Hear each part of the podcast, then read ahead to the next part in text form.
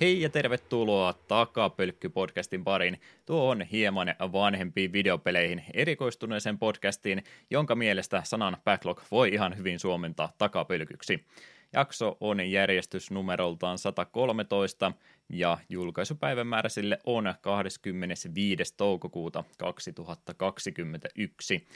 Jakson päähän tällä kertaa olisi CyberConnectin kehittämä Pleikkari 1-peli Silent Bomber vuodelta 1999. Siitä ja vähän muustakin juttelemassa ovat Juha, kuka pelaaja on onnekas matittamaan kohtalon, Lehtinen. Toisella puolella myös paikalla Eetu, haluan vain tilannekatsauksen, en nyyhkytarinaa, Kapanen sano hei kuuntelijoille. Heipä hei, ja jälleen kerran arvostan nimeä, tämä oli hyvin lähelle sielua osuva. Hyvä. Ja tällä kertaa kolmantena osallistujana on todennäköisesti Suomen johtavin Silent Bomber-asiantuntija Cephi, tervetuloa mukaan. Heipä hei. Ihan ensimmäisenä haluankin sulta tässä kohtaa kysyä, että olemme kaikki samalla aaltopituudella. Tiedäthän sä, että tämä nyt ei ole se Kingdom Heartsin extra-jakso. Se on morjens. Tuli väärä jakso. No niin. No, täytyy aikatauluttaa sitten menemistä uudestaan, mutta no, koitetaan joku toinen kerta uudestaan. Veikkaanpa, että Kingdom Heartsista olisit osannut ihan ulkomuististakin 3-tuntisen jakson vähintäänkin nauhoittaa. Ehkä 2 ekasta pelistä. Ja kukaan muu ei olisi siinä aikana saanut edes puheenvuoro. Niin. Tarinasta altaisi voitaisiin keskustella ja Loresta. Vetäisimme selkeä aikajana, näin ne tapahtumat siinä oikeasti menee. Joo, ja siitäkin voi varmaan riidellä monella eri tavalla. Se ei lopu ikinä. Tulkintatapoja on niin monia. Muita kysymyksiä, mitä ajattelin ihan Tseppille suoraan tässä esittää. Onko nyt unirytmi ihan pilalla tämän nauhoituksen takia? No ei, että kyllä mä oon tässä viime viikkoina vähän unirytmiä korjaillut, niin ei tää ollut niin vaikeaa herätä nyt tänään kuin mitä ehkä kuukausi sitten. Ja ihan pelkästään meidän takia. Vain teidän takia. Huomenna jätin euroviisut sikseen. No niin, siellä ihan hyvin taisi Suomi ilmeisesti pärjät. En ole. Ei mitään hajua. En ole edes kappaletta kuullut, mutta kuulemma ihan vielä pärjännyt. Muita kysymyksiä, mitä mulla tässä mielessä oli. Kävit silloin pari kesää sitten, kun olimme Eetun kanssa Tampereella pyörähtämässä, niin aikaa viettämässä meidän kanssa ja vedin sua pahasti Gang Beastissä nokkiin. Onko meillä jotain kitkaa meidän kahden välillä tällä hetkellä? Kyllä mä vielä kostan. Takaisin tulee. Onko nämä nettipeliä muuten olemassa koko jutussa? Pystytäänkö meidän tämä netin ihmeellisen maailman välityksellä vielä korjaamaan joku päivä? Minun mielestä hyvä siinä kysymys on. Mulla Pleikka 4 se löytyy, tai siis nykyään 5, mutta kuitenkin. Se on kuitenkin semmoinen peli, että se ehkä vähän enemmän kaipaa sitä samalla sohvalla istumista, mutta kyllä se ehkä jonkun just Skype-puhelun kanssa varmaan netinkin kautta onnistuisi ihan kivasti. Sitten voi syyttää nettiä tai lagia tai muuta, jos menee huonosti. Kyllä. Totta. Silloin ei ollut mitään selityksiä. Huono ohje. Humala. No sekin. Kyllä, kyllä. Mites muuten te olette Eetun kanssa jo jonkin verran pisempään tuntenut? Mitäs kautta te oikein olette toisen aikana törmännyt? Kerro mitä sinä vaan. Oisko 2010 Irkin kautta? Niitä alkujaan aikoja, joo. Siihen ilmaannuit jossain vaiheessa sinne tuonne Nesratkun Irkki-kanavalle, ja sitä kauttahan se lähti. Jos en ihan väärin muista, niin yhteinen tuttumme AXP laittoi yhtäkkiä viestiä, että hei, täällä joku jätkä striimaa Megaman, ja se kuulostaa ihan minulta. Ja se oli hämmentäväistä, kun tulla kuulit, ei jumala, jätkä kuulostaa ihan AXPlta, ja siitä se kaunis suhde lähti. Kyllä. Tämä oli jotain 2010 se oli, kun jotain striimit vedi. Joo, niin oli. Ja niin, sitten vielä paljastui, että sinulla on oikein mainio pelimaku vielä Megamanienkin lisäksi, niin sehän oli selvää, että hieno mies kyseessä. Ja vielä 10 vuotta myöhemmin edelleen Megaman. Nimenomaan. Ei vieläkään ole mennyt läpi. Edelleenkin yrität kovasti. Edelleen. Vielä joskus. Joo, tämä oli siis varmastikin sitä aikaa, kun Eetun paras titteli oli tämä Neseretku moderaattori status foorumeilla, niin se varmasti herätti huomattavan määrän kunnioitusta. Ja operaattori Irkissä. Sekin vielä. Niin, olin totta. Olinkohan me silloin jo? Aika nopeasti me kyllä taisimme siinä olla. Joo, varmaankin sitten muutama vuosi sen jälkeen sitten luovuin roolista, koska en jaksanut enää niin kuin sitä suurta vastuuta. se ei näyttänytkään CV:ssä niin hyvältä kuin luulit. Niin, sepä. Mutta onneksi nyt on tämä Takapölkky-podcastin juontaja, niin se näyttää paljon paremmalta. Kyllä, kyllä. Ja nyt kun oli Irkki-kanava ja sivustokin, kun Eetu lähti. Totta. Oi voi. Kyllä, kyllä. No, mä mietin tässä, miten aina kohteliasta vieraita kohtaa on podcastia nauhoitellessa hoitaa puheenvuorot ja muut. Ja mä olin vähän miettinyt, että olisi antanut tuon Eetun puhua tässä ensiksi, että saa vähän ääniä avattua, mutta siellä on Tseppi ihan täydessä iskussa saman tien, niin mä itse asiassa voisinkin sen pallon heittää sun suuntaan kaikesta huolimatta. Onko tässä kohtaa, kun me alkuhyppinöitä käydään läpi, niin ollaan yleensä viimeaikoisista peleistä, elokuvista, ehkä jostain muustakin välillä puhuttu, niin olisiko ollut jotain mielessä lähipäiviltä, viikoilta, mitä voisit meidän kanssa jakaa? No peleistä lähinnä samat hommat, mitä on pelannut viimeisen vuoden, eli Elder Scrolls Online ja Fallout 76. Tämä on ongelma, lähettäkää apua. Okei. Okay. Ja sitten, striimin puolella sen mä oon pelannut jotain, eli viimeisimpänä tietysti Silent Bomber, mutta VarioLand Game Boyn. Sen pelasin läpi ja sitten on tästä useampi viikko joku pelasin Contra Hardcore. Vähän retrompaa. Joo, maltat sentään vapaa-ajallakin vanhempia pelata, että et vaan teeskentele meidän takiamme. No, lähinnä striimissä esitän, että tykkään vanhoista peleistä. Totuus voi olla mitä tahansa muuta.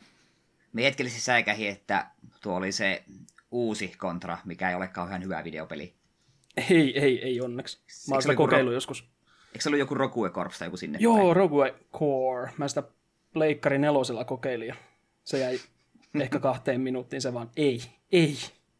Eikö sitä vielä DSLlekin joku pelisarjan osa tullut, mutta onko sekin sitten ollut näitä ladattavia pelejä pelkästään, mitkä on pittiä varuuteen jo välissä kadon? Eikös toi Way Forwardin Contra 4 ollut DSL? Joo, mutta saiko se ihan fyysisenkin julkaisu? Se ilmeisesti kuitenkin on vielä ihan helvetin mainio Contra, näin on ainakin käsittänyt. Julkaistiinko DSL digipelejä? Eikö niissä tässä 3DS:llä vasta sitten tuli noita pelkästään digital only-pelejä joitakin olla? Totta. Ehkä vaan painoserät sitten ollut niin pienet, kun ihmiset puhuvat, niin vaikea sitä päästä pelaamaan. Tuossa kerran DSL on, niin eiköhän se muillakin kikkakolmosella onnistu saada pyörimään. Tai sitten tarkoittavasti, että sitä on vaikea pelata, koska sekin on totta ilmeisesti. Tämä on ilmeisesti melkoisen haastava. Taaksepäin Kai sitä joku easy-mode löytyy, sen verran moderni. Sen verran nyt, kun mä en ole itse noihin Elder Scrollseihin koskenut sen enempää, mutta silti vähän sivusta seurannut, ja sitäkin se MMO edelleenkin on pyörimässä, niin minkälaisessa elintilassa se tällä hetkellä on, että onko siellä pelaajakuntaa vielä ja muuten päivityksiä tulla. Lukuja en tiedä, mutta kyllähän noita vuosittain tulee noita expansioneita siihen, tai ladattavia, maksettavia lisäjuttuja, ja pelaajamäärätkin ihan sopivat, että kyllä se elää, mutta en tiedä miten hyvin. Mä pelaan sitä lähinnä yksin pelin. Sitäkin sisältöisenä taisi kumminkin ihan hyvin ollut. On.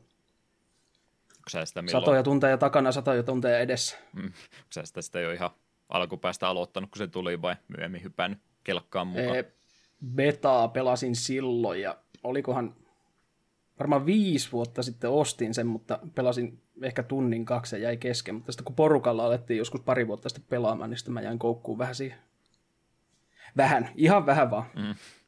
Se on paha yhdistelmä, kun on muita tuttuja, jotka pelaa samaan aikaan. Sitten yrittää aikataulut pistää yhteen ja vähän päällekin pelata omat asiat, niin rupeaa tunnit päivästä käymään yllättäen vähin.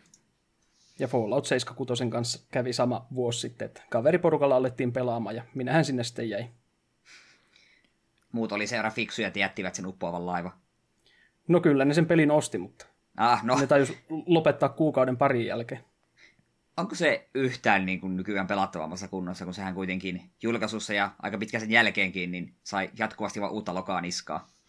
No kun mä en pelannut sitä silloin julkaisussa, että mä niin kuin yli vuosi sen jälkeen, kun julkaistiin, niin vasta itse aloin pelaamaan. Mut sanoisin, että se on tällä hetkellä yhtä buginen kuin Bethesdan pelit normaalisti. Että ihan pelattava, mutta... Aivan. Kai sulla on se 100 euron ihme vuosittainen jäsenyys maksettuna. Ei. Ei. mitähän sillä siitä tuli raja vastaan. Kyllä mä silleen kikkailin, että mä ostin toiseen kertaan sen pelin toiselle accountille, niin mä voin sille siirtää kaikki tavarat, niin mun ei tarvitse maksaa sitä kuukausimaksua. Ahaa, halpa ja kätevä. 10 €. Kyllä mä suosittelen, että sitä ihmiset kokeilee, jos se on jossain Game Passissa tai tälleen, mutta en mä siitä täyttä hintaa kehota ketään maksamaan. Hyviä videoita sen ympäriltä ainakin. Silloin julkaisuyhteydessä tuli, että olen myöskin pelin olemassa olesta nauttinut kovasti, vaikka en ole pelannut sekuntiakaan. Joo, se oli joka viikko kiva siitä. No niin, mitäs uutta kakkaa tällä kertaa löytyy? Ja ainahan sieltä jotain uutta ja yllättävää löytyi. Oli se sitten kyllä ihmekämäiset reput, mitkä ei ollutkaan mitä luvattiin. Ja sitten se joku, eikö se joku kypäräkin ruvennut homehtumaan sisältäpä jotain tällaista? Kuuluu vaan pelimaailmaa hyvin. Kyllä vaan. Mites Eetu-osastolla, onko ehtinyt edellisen jakson jälkeen mitään tekemään? No, aika samoja pelejä tässä on tullut pelailtua, mutta ennen kuin niistä edes mainitsin, niin haluan kertoa tällaista mielenkiintoista episodista, mikä on edelleen meneillään ja Discordin puolesta olen maininnutkin. Tuossa itse asiassa tasan viikko sitten olin kaveritten kanssa kiekkoa heittämässä, aloitettiin meidän kesäkappi ja tulin kotiin ja yhtäkkiä huomasin, että Google Icea on ilmestynyt sinne tänne ja ensin en ajatellut asiaa sen enempää, että okei, mun sähköhammasharjassa on Google Iceit, mutta sitten aamulla löytyi työpuhelimesta toiset ja sitten töissä vielä eväsrasian kannen alta kolmannet. Siinä kohtaa rupesi hälytyskirjat soimaan, että mitä helvettiä tällä tapahtuu. Ja sitten paljastui, että vaimo, lapsi, sekä lapset ja plus sitten myös jossain määrin jopa Facebook-kaveritkin ovat mukana tällaisessa juonessa. Vaimo teki Facebookin päivitys, että hei, hän piilottelee nyt Google Icea minun löydettäväksi sinne minne sattuu. Ja oli tämän siis minulta piilottanut ja sieltä otti muilta vinkkejä vastaan, minne kannattaa piilotella, ja nyt viikko myöhemmin me on 12 vai 13 silmät löytänyt, ja en tiedä paljon niitä jäljellä. Sitten kun kaikki on löydetty, niin jonkinlaisen palkinnon olen saamassa. Ja viimeisin löytös oli eilen. Luulin olevani turvassa, kun lähdin frisbeegolfia vaimon tuon vanhemman lapsen kanssa heittelemään, ja sitten otan sieltä ensimmäisellä väylällä midaria kesken radan ulos, ja katsotaan, että täällä minun saatanan kiekollakin on silmät, että minä olen turvassa enää missään. Mä epäilen, että sä et ikinä tule kaikkia löytämään. Se on paljon mahdollista. Ja jos löydät, niin se sun palkinto on pussillinen Google Ice. se on ihan hyvä, joo. Kyllä vaimo siitä sanoi, että ei mitään isoa palkintoa kannata odottaa, mutta jotain sitten tulee. Sen verran antoi siimaa, kun kysyi muuta, että haluanko tehdä paljon jäljellä, niin me kysyin siinä kohtaa, että onko niitä alle 10 nyt jäljellä, sanoi, että on. Ja sen tarkempaa niin kuin tarkennusta en tarvitse. Sitten kun yhdet on jäljellä, niin sitten haluan tiedon, että okei, nyt viimeistä viedään, mutta saa nähdä, milloin se päivä koittaa. Hauskaa on ollut. Siitä tosin olen iloinen, että vaimo tajusi liian myöhään, että olisi erääseen mun työkaveri voinut ottaa yhteyttä, sitten olisi ruvennut ilmestymään työautoon ja työpisteelle, niin sitten olisi ruvennut kyllä vähän turhan paljon kuumottelemaan, kun kaikkialla minua vahdataan. Mieti, jos autolla kuulet, niin mitenkä teillä on järjestetty meno tätä, käyttääkö useampi henkilö samaa autoa, että mietit, että se tulee joku toinen katsomaan sitä sun menopeliä sisältäpäin, että mitäs täällä oikein tapahtuu. No viime aikoina, se vähän tietysti vaihti, että viime aikoina olen ollut aika pitkälti samalla autolla koko ajan liikenteessä. Mutta siinä oli tarpeeksi oikeasta elämästä. Videopeleistä Bravely 2 viimeinkin läpi, siitä ei sen enempää kuin, että helvetin hyvä peli ja tällä hetkellä ehdottomasti mun vuoden top 3. Hiukan ehkä harmittaa, että koska hoidin kaikki vapaasti taistelut, joita varten piti vähän grindailla ja pohtia ryhmäkokoonpanoja kunnolla, niin ne kun oli kaikki vetänyt, niin viimeinen bossi oli vähän semmoista sulaa vahaa minun käsissä, niin minä katsoin sitä pahasti ja sen puolet HP:stä tipahti vaan alas. Se vähän ei fiilistä eeppisestä tilanteesta helvetin hyvästä tai viimeisen taistelun musiikista, mutta hyvä peli silti. 81 tuntia taisi pelikello näyttää, kun pamahti läpi, että kyllä siihen muutaman tunnin sai upotettua sitten miinus, sitten tietysti game overit, että varmaan lähempänä 90 ollaan oikeasti. Hieno peli. Mahtaako jotain superbosseja siellä vielä olla jemmattuna, mitä voisi vielä pari tuntia lisää iskeä? En usko, että siellä mitään enää. Vähän harmillista, kun siinä ei ole missään semmoista listausta kaikista vapaaehtoisista questeistä. Siellä aina kun se teit questin, niin siinä näkyy sen questin numero, niin me olen tehnyt siellä jossain alle 100 ja 100, niin me oletan, että questi on se 100, mutta me en missään nähtyä, että onko mulla jotain jäänyt välistä. Ja en jaksaisi jokaista kaupunkia sekä yöllä että päivällä käydä nuohomassa uudelleen. Niin. Mutta veikkaan, että kaikki kuitenkin tommoset isot bossit on kyllä hakattu ja kaikista jobeista kaikki ilot revitty irti. Hieno peli. Jos tykkää vanhoista japsiropeista, niin tuo on ihan ehdottomasti pelaamisen arvoinen. Sitten sen lisäksi totta kai Monhu, grindi jatkuu. High-rankille olin mielestäni päässyt viimeiskin, kun puhuin jo. Ja tämä nyt ei kiinnosta ketään muuta kuin ehkä niitä, jotka pelissä jotain tietää, niin High Rank Topi Kadachia grindasin niin paljon, että mulla on sen koko armor ja asesetti viimeiseen asti viilattuna. Ei se tietenkään loppupeliä tule kokonaan kestämään, mutta onpahan nyt semmoinen, että okei, tässä on nyt minun uusi niin kuin alaraja, että hakataan muutama Hunter Rank leveli lisää ja katsellaan sitten, että mitä monhua sitten ruvetaan kunnolla farmailemaan. Helvetin hieno peli edelleen ja lisäsisältöä tulee ilmeisesti ensi viikolla vielä lisää ja meidän olisi edellisen lisäsisällön monsterita päässyt vielä hakkaamaan, kun ei ole tarpeeksi kovaa Hunter-rankki. Tuo on hieno pelisarja. Suosittelen kyllä, että tuohonkin mahdollisimman moni hyppäisi vielä mukaan, koska onhan tuota ihan helvetin hauska hakata. Olinkohan mä väärin ymmärtänyt, tästä piti sitten se PC-porttauskin tulla. Joo, minun mielestä. Kyllä se minun mielestä PC:llekin pitäisi tulla jossain välissä. En muista, onko sitä päivämääriä vielä annettu tai tarkempaa ajankohtaa. Eipä sinne, etteikö sitä voisi tuolla Switchilläkin pelata. Kyllä mä vähän veikkaan, että mä itsekin sen jossain kohtaa voisin nyt tuon kautta niin lähteä siihen tutustumaan, mutta varmaan ihan vaan itsekseni sitä pelaisi pikkuhiljaa eteenpäin, vähän tutustu kontrolleihin ja muut, että ennen kuin menee itsensä muiden kanssa nolaamaan. Joo, sitä kannattaa ensin vetää niitä story-missioneita, tai kun siinä on jaettu niin village-questit ja hub-questit, niin village-questit, niitä vedetään vain yksinään, ja hub-questit on sitten huomattavasti vaikeampia, ja niissä sitten niitä voi pelata myös netissä, niin pysyn niissä village-questeissä melkeinpä siihen pisteeseen asti, että pelin siihen käytännössä tarina on läpi, ja lopputeksi tulee sitten hyppää niihin hub-questien puolelle, niin sitten osaa vähän sitä hommaa. Mutta sitten vielä viimeisin tämmönen nopea maininta meidän Discordin puolella.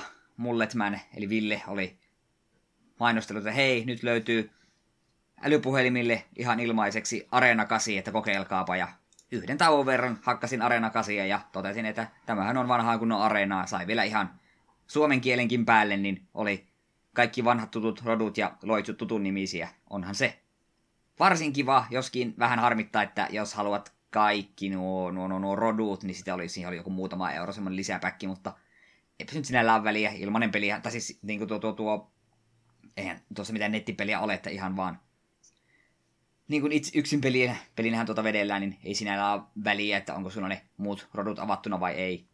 Että jos on PC:lle joskus Arena 4 ja 5 hakkaillut, niin tuo on samaa tuttua lisää. Että suosittelen vähän puhelimella tietysti ankeammin pelata kuin hiirellä, mutta silti. Onko teillä kummallakaan rakkaita muistoja vanhasta kunnon Areenasta? Nope. 5 tuli jonkin verran pelattua, mutta mä en koskaan ymmärtänyt, miten siinä pitäisi eteenpäin päästä. Että aina jumitin siellä alkupäässä koko ajan. Eikö siinä kumminkin eläköitynytkin ne hahmot ja muuta, ettei niillä pystynyt samoilla ikuisesti pelaamaan? Joo, 35 vuoden iässä gladiatorit siirtyvät sitten eläkkeelle. Ja totta kai mitä nuorempi on, niin sitä enemmän sen värvääminen, kun tuo kuukausipalkka on. Niin. Hyvä strategia on vain, että alussa otat pari semmoista vähän, 1 tai 2 halvempalla gladiaattoria, jotka on ollut muutaman vuoden vaan leivissä. Ja niihin panostat sen verran, että saat pikkuhiljaa rahaa kerrytettyä. Ja sitten pikkuhiljaa siitä lähtee parempia armoreita hankkimaan ja parempia aseita ja niin poispäin. Eipä liian röyhkeästi lähtee, että no niin, minä haluan heti ostaa 6 gladiaattorin tiimin, koska et sillä ei rahat riitä alussa semmoiseen. Mutta ainakin tuntuu, kun tuossa vaikeusasteet on niin normaali lähin pelaamaan, niin aika helposti pääsin 4 divarista 3 divarin noustua ilman, että sen pahempia ongelmia oli. Että ehkä vähän vaikuttaa, kun on peli. Vähän käsitystä, miten tätä peliä kuuluu pelata. Joo, kiva, että on puhelimelle olemassa. Oma muistikuva vaan, että en osannut oikein pelata, että ei riittänyt rahat mihinkään yhtään progressia tapahtunut, että luovutin sitten. Ai voi. Mutta joo, siinä oli mun pelailut tältä erää katselupuolelta. Ollaan katsottu Seemoresta tällaista suomalaista Jarkko X-onnelliset. Ehkä se ei hirveän paljon tähän meidän podcastiin liity, niin en sitä pustin enempää muuta kuin varsin mainiota suomalaista draamakomediaa. Tykkään. 4 kautta olemassa, 3 ollaan menossa. Ja Netflixistä aloitin Castlevanian 4. kauden. Oon 2 jaksoa kattanut ja se on sama vanhaa tuttua Castlevaniaa. Tykkään, mutta en ole vielä kokonaan kerännyt katsoa. Oliko se nyt viimeinen kausi sitten vai? En ole varma, kun en ole vielä loppuasti katsonut, niin en tiedä, että loppuuko se jotenkin silleen vihdoinkin tyydyttävästi, vaan kun sitä jossain sanot, että se on viimeinen kausi. Jotain mä oon tämmöistä lukenut, mutta että oliko se seuraava sitten vasta viimeinen, vai oliko se tämä jomminkummin, että loppupäässä kumminkin. Joo, no kuitenkin. Hieno sarja, jos on aiemmista kausista tykännyt, ja jos ei ole aiemmin tykännyt, niin sitten tässä jotain vikana. Mutta siinä oli nyt jutut. Nyt Juha, auta meitä ja kerro meille jostain kokonaan uudesta.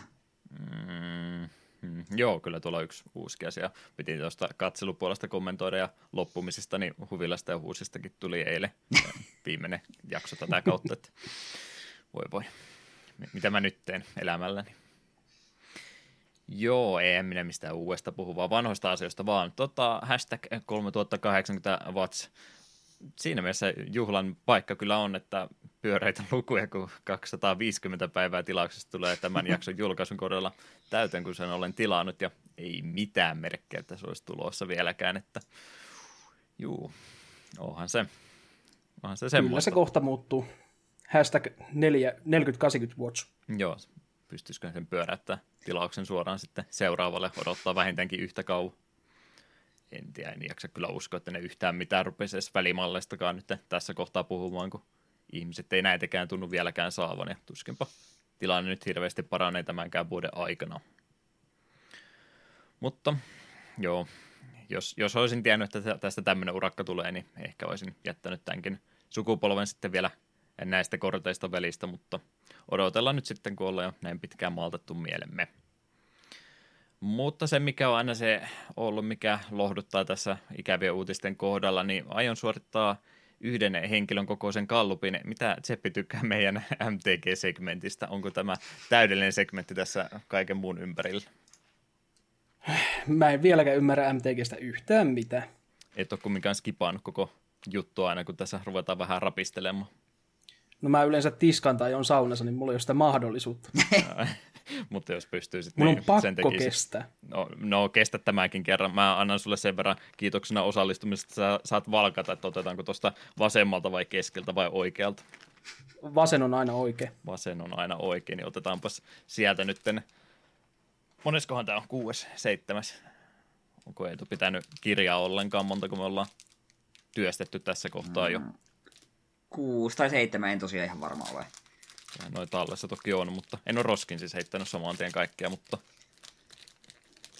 hyvä segmentti tämä näin on. Kestää ainakin niin kauan, kunnes näyttis on täällä. Katsotaan sitten, jos tulee luovutettua sen kanssa, että mitä täältä oikein löytyykö. Rarekorttihan täällä näyttäisi jo olevan. Tietääkö Eetu ulkomuistista, kuka on Telona of Havenwood? Sä muistat varmasti kaikki tuhannet kortit ulkoa. Vihreä. Nyt en kyllä keksi mistä setistä. En minäkään. Ei se ole minun tehtävä. No, tuommoinen 2 vihreän manan elf-druidi kumminkin legendaarinen otus olisi kyseessä. Jotain fanguksia tämä näköjään toteuttaa ja spore-countereita iskee niihin. Mikä oli nimi? Telon. Thelon. Of Havenwood. Meinaatko sä oikeasti ruveta googlettaan tässä näin? Meillä on henkilö, joka ei jaksa kuunnella tätä segmenttiä, ja sä venytät sitä nyt turhaan. No totta perkeleessä, tämä on tärkeä tieto. Tämä on alkuperäisen Timespirelle jotain tyyppejä. Aivan. Funkuseja puustailee. Joku ihan ne vaan höydi kumminkin. Joo, ei niin kuin minulle tämä kaveri sano mitään. Joo, ilmeisesti ei ole muusta kuin Timespirelissa ollut aiemmin. Okei. Semmoinen tyhjä kohta siinä siis heitän lattialle tämän, ei sillä mitään. Kyllä. No, haluan vielä kuitenkin MTG-osion sen verran mainita, että ota Seppi huomioon, että jos tämän kesän tapaaminen tuossa, 2 kuukauden päästä tapahtuu meidän yhteisellä porukalla, niin kyllä siellä pääst korttia pelaamaan, jos siellä haluat. Kyllä minua otan pakat, otan matkaa. Siinä on kyllä monta päivää aikaa opetella. Voi ei. Ja näin nimesi listassa, et voi väittää, että et ole tulossa. Voi ei. Vielä voi perua. Ei voi. Kyllä. Kaikkea mitä tuolta takaa muuta löytyy, niin täällä on Time Warped-korttina Parala, Chief of Compliance. Legendary Creature, hänkin on human wizardi. En rupea enempää lukemaan, ei näytä arvokkaalta. Parala oli ihan jees, se oli Kaladesh-blogista. En muista oikein itse Revoltissa vai Kaladesh-setissä, mutta kuitenkin Hetkinen, siinä oli jotenkin, että kun counteroit spellin, niin saat, oliko se nostaa ja discardaa ja jotain se halventi. Miten näitä voi ulkoa muista? Mie on pelannut Varalia useammaskin pakassa. Hyvä joo. Lappu. HSS se on paljon helpompi ymmärrettävissä, kun siellä ei tule yhdessä setissä hirveästi ulkoa muistettavaa, mutta MTG:ssä toi vaikuttaa jotenkin yliluonnolliselta taidolta niitä kaikkia opetella. Ja koska siellä olit laiskat kertonut, niin Inset ja Sorcerit on yhden mana halvempia. Aina kun spelli tai ability, mitä siellä kontrolloit, counteroi spelli, niin voit nostaa kortin. Jos teet, niin heitä kortti myös pois. Oikein kiva kaveri. Sen takana oli vielä foilikorttina ihan perus commoni Errant Ephe Merona niminen Creature Illusioni 6+1 sininen ja 4/4 lentävä haamu. En minä tiedä mikä tämä jotkut koukkukädet sillä tuntuisi olevan. Foili kumminkin. Odotan innolla kuinka paljon se käyristyy tässä yhden päivän aikana. Kai se on vähän parantunut, mutta yleensä ihmiset tuntuu siitä valittavan, kun nuo on ihan mutkalla sitten, kun niitä pakoista availi. Joo, minä katoin yksi päivä, kävi vähän mun korttia läpi, kun minä jotain tiettyä korttia etiin, niin avasin yhden boksin, missä mulla oli useampi foili peräkkäin muutaman kuukauden takaa, niin ne oli ihan käyriä. Se on ihan sairasta, miten tuo nykyinen jotenkin se tekniikka, minne niitä foileja tekee, niin aiheuttaa sen, että ne rupeaa ajan myötä ja se aika on oleva lyhyt, niin rupeaa tosi pahasti käpristymään. Onhan se pahimmillaan porukka just näitä secret lairejä ostanut, ja sitten sinä päivänä, kun olet saaneet, niin laittaa nettiin, että kattokaa, nämä on nyt jo käyriä, että mitä helvettiä. Ostin käyrää pahvia satasella. Liian kireitä kortteja siis. Joo, pelailupuolesta sitten, jos se kiinnostaa pykälää enemmän, paitsi sitten kun näkee, että mitä täällä on, niin se on kaikki samaa vanhaa melkeinpä, niin ehkä se olekaan niin mielenkiintoista, mutta Bravely Defaultia edelleenkin hissukseen jatkaa eteenpäin. Tässä tapauksessa äärimmäisen hissukseen, että tunti siellä, tunti täällä tahtia, niin vaikka että mä koko loppuvuoden tuun tuota pelaamaan läpi. Nyt on toki vähän jo riskikin, että kun näin harvoin pelaa eteenpäin, että jääkö se taas kesken, mutta toivottavasti ei tule näin käymään. Hauskaa sen kanssa kumminkin on ollut, kun semmoisia tunnin pelailusessioita sen kanssa on pitänyt. Omituisena asiana, mitä mä en oikein ollut itse ainakaan edes ajatuksissa ollut, mutta mä oon Overwatchiakin syystä tai toisesta pelannut. Ryhmäpainostus on ilmeisesti käynyt niin kovaksi, kun vaan kysyttiin, että tuu pelaa Overwatchia ja mietin, että onko mulla sitä edes asennettunakaan enää, kun en mä oikein koko jutusta jaksa enää välittää, mutta olihan se vielä ja kävin sitä sitten muutamana iltana pelailemassa ja onhan se peli, joka edelleen on pelattavissa, mutta en mä nyt oikein tiedä, pystykö mä sitä enää uudestaan innostumaan. Nythän tuossa oli tuosta jatko-osasta ollut sitten live-streamejä hiljattain, missä nyt pikkasen infon murusia antoi, että mitä sieltä luvassa on, ja ne oli siellä sitten maininnut, että ne tosiaan pudottaa noi matsit siitä 6v6:sta 5-5 muotoon, että ne toisen tankkispotin sieltä sitten käytännössä pudottaa ja sen myötä uudelleen balansoi ne kaikki tankkihaamut siinä pelissä, että niillä voi sitten itsekseenkin tehokkaasti pelata. Ehkä se on semmoinen piristysruiske pelille, jota se tarvitsee, mutta itse peli kun ei ole kumminkaan tänä vuonna ainakaan tulossa, onko välttämättä vielä ensi vuonnakaan, niin enpä nyt rupeaa se enempää odottaa. Täytyy kyllä sanoa, että en ole tällä hetkellä ainakaan edes kovinkaan innostunut koko pelin ajatuksesta, että lähtisi edes ostamaankaan sitä, mutta sekin varmaan riippuu kovasti, että miten ne nyt sitten meinaa sen toteuttaa, että onko se ihan 60 peli vai onko se kuin free-to-play-peli jollain battle passilla vai mitenkä. Voi hyvinkin olla, että tulee sen kanssa tuolla tavalla käymään. No, varmaan jossain vaiheessa tulee sitäkin sitten kokeiltua, mutta ei nyt tällä hetkellä Overwatch ainakaan liikaa ajatuksista tilaa vie. Ei ole varmaan Tseppikään näitä herosuuttereita sen enempää harrastanut. Kyllä mä Overwatchin joskus ostin ja pelasin muutaman tunnin ja siihen jäi. Sitten mä tajusin, että eihän mä tykkää edes FPS-peleistä. Se on hyvä siinä kohtaa huomata. Mutta se, mistä mä oikeastaan eniten voisinkin tällä kertaa puhua, että ei ole ihan pelkkää samaa vanhaa vaan, niin tuossa linkkasin tonne meidän Discord-kanavallekin Noclipin uusimman dokkari, missä oli sitten juttua tuosta Rollercoaster Tycoon pelisarjasta ja siinä on sitten aina se riski olemassa, kun joku mulle tuon pelin ääneen mainitsee, niin hinku uudelleen ladata peli, asentaa se koneelle, niin nousee aika korkeaksi. Ja meinasi nyttenkin sillain käydä, että tuon pätkän katsottuna, niin ajattelin, että no voisi varmaan sitä ensimmäistä peliä taas pelata. Että eihän tästä nyt ole vaikka vuosi, kun mä taisin viimeksi siitä innostua, mutta kai se nyt menisi sitten vielä uudestaankin. pistin sitten vähän jarrua päälle, että olen nyt yrittänyt kovastikin, että ei vaan niitä samoja vanhoja koko ajan uudestaan, että voisi edes jotain muutakin kokeilla, niin vaihtoehdot sitten oli oikeastaan siinä, että pelaako niitä myöhempiä osia, 2 ilmeisesti siis on se 1 parempi versio, että siinäkin tietysti olisi ollut idea, mutta ei lähtenyt sille linjalle. Siellä olisi sitten niitä myöhempiä 3-ulotteisia rollercoaster-taikuneita, missä ei tuo alkuperäinen tekijäkään mukana, ja ne ilmeisesti ole myöskään kovinkaan hyviä, ottaa huomioon, että siellä on sitten niitä mobiilijuttuja, mitkä on toteutettu tavalla, että no, sulta loppu energia kesken, maksaa 5 euroa, että saat pelata tätä peliä lisää, niin joo, ei kiitos tämmöiselle ollenkaan.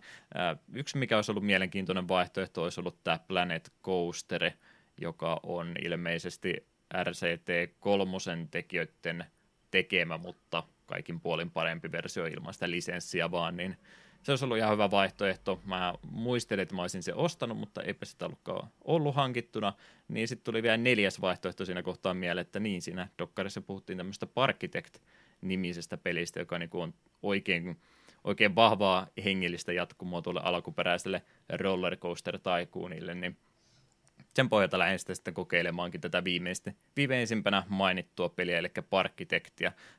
Kyseessä on 2014 kehitykseen jo laitettu peli, että se oli tuommoinen Kickstarter-projekti, ja siihen aikaan kun niitä vielä jonkin verran meni läpikin, ja niitä jopa toteutettiinkin sen jälkeen, sekin on välillä vähän siinä, että mitenkin noilla projekteille käy. Mutta se on tosiaan Kickstarterin kautta rahoitettu, ja 2018 sitten jo julkaistukin peli, josta sitten on päivityksiä tässä matkan varrella tullut 1.7-versiota. Se näyttäisi nyt näyttävän, kun tuon pelin käynnistää, että pitkä aikaa kehityksessä ollut peli on jo kyseessä.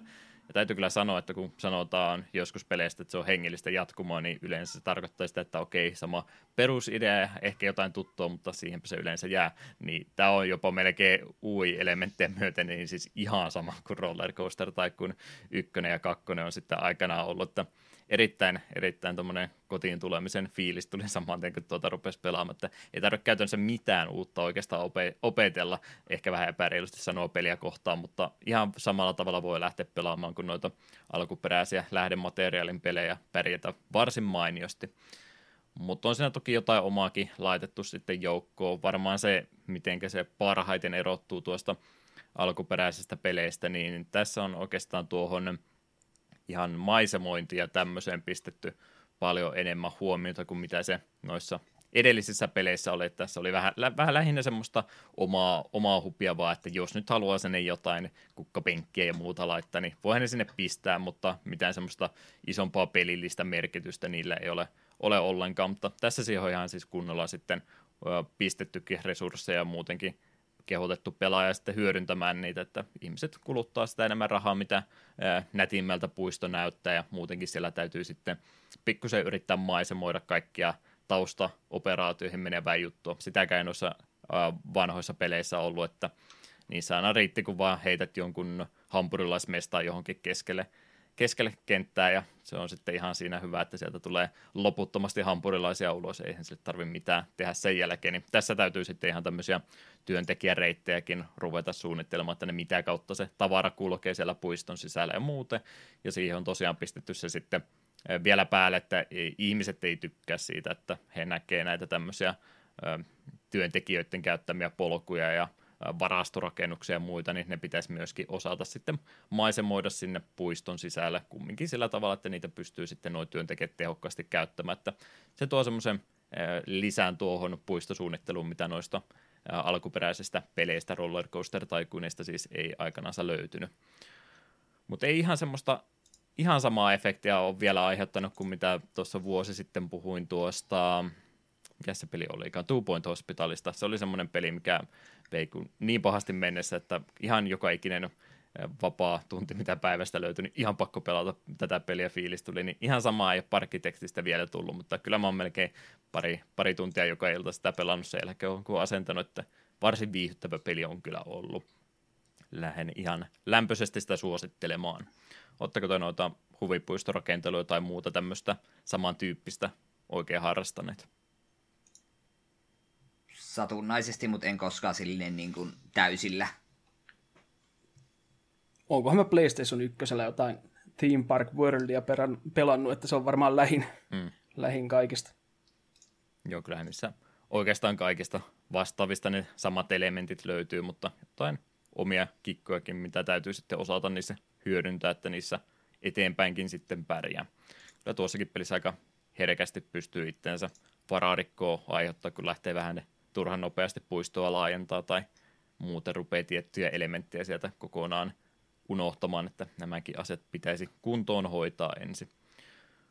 Mut. Ehkä se isoin miinus on tällä hetkellä, että on suht vanha peli jo kyseessä ja pienen studion tekemään ja siellä oikein mitään semmoista hienoa graafista ilmettä tai tyyliäkään ollenkaan ole, niin kun tuon pelin Steam Storessa näette ja huomaatte sen 30 hintalapun siinä, niin mä vähän pelkään, että se aika monet ihmiset karkottaa pois, vaikka se on minun mielestä ihan kohtuudella hinnoiteltu, mutta siitä huolimatta niin harvemmin 30 indie-pelejä sillä ihan herätysostoksena tehdään, jos ei etukäteen jo tiedä niistä tykkäävänsä. Mutta hyvä peli kumminkin. Olen nauttinut tuosta ajasta kovasti sen parissa ja varmaan tulee lisää tässä vielä pelattuakin. Sen takia ei Bravely Defaultia pelaamaan, kun täytyy poimia siivoja ja mennä oksennuksia siivoamaan mun huvipuiston käytäviltä. Se on tärkeämpää. No niin, olisiko meillä alkuhypinät siinä? Jäikö jotain mieleen vielä, mikä täytyisi tässä kohtaa jakaa? Ei ainakaan itsellä tule mieleen. Saa mainita matkan varrella vielä, jos mieleen tulee, mutta tuossa tapauksessa... Sarjoista mä en puhunut, mutta en mä kyllä paljon kattonutkaan. Mä oon vaan pelkkiä sarjoja kattonut. Sä kattelet Twitchistä näitä Porealla striimejä pelkästään, niin hetkehän on niistä mainita mitä. No. En mä kyllä Twitchistä katsonut melkein yhtään striimejä. Mä lähinnä huonoja suomalaisia viihdesarjoja. Kiitos Eetulle, kun puhuit putouksesta, niin katsoin joku 7 kautta sitä. No hyi, se on aika paljon kyllä kerralla. Se on. Joo, ehkä tässä kohtaa on siis parempi se tauko pitää. Mä en halua kuulla tästä enää yhtään enempää. Musiikkibreikki joo tähän kohtaan ja jatketaan sitten ohjelmistossa eteenpäin.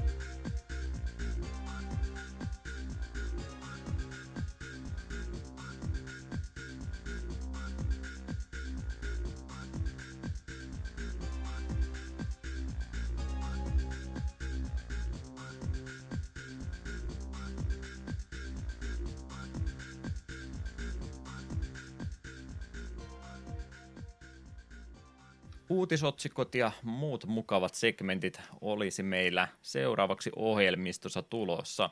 Millä tavalla me, Eetu, tämä homma pyöräytetään käynti?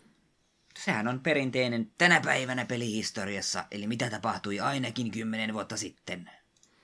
Kiitoksia pohjustuksesta jälleen kerran, ja minä olen aina erittäin innossani tästä segmentistä semmoisissa jaksoissa, kun minun ei tarvitse sitä lukea ääneen, koska... Pallo on siirtymässä Tseppin suuntaan tällä kertaa ja oli ne vähän uhkailu, että tämmöistä on tulossakin, että pääset lukemaan tämän segmentin, jos vaan siitä haasteesta selviydyt. Täällä näyttää sulle olevan aika paljon karttingipohjaista peliä tälle päivälle osuun. Yes, lemppareitani. Ja siis päivämäärähän oli 25. toukokuuta, ja täältähän löytyy heti 10 vuoden takaa Sonic and Sega All-Stars Racing Arcade-versio julkaistu Yhdysvalloissa. Eli Sumo Digitalin kehittämä karting-peli, jossa nimensä mukaisesti Sonicin seurana Segan muut tähtihahmot. Yksin pelitilojen lisäksi peliä pääsi konsoliversiolla pelaamaan joko parhaillaan 4 pelaajan split-screen-tilassa tai online-moodin välityksellä. Xbox 360-version erikoisuutena Banjo-Kazooie pelattavana hahmona.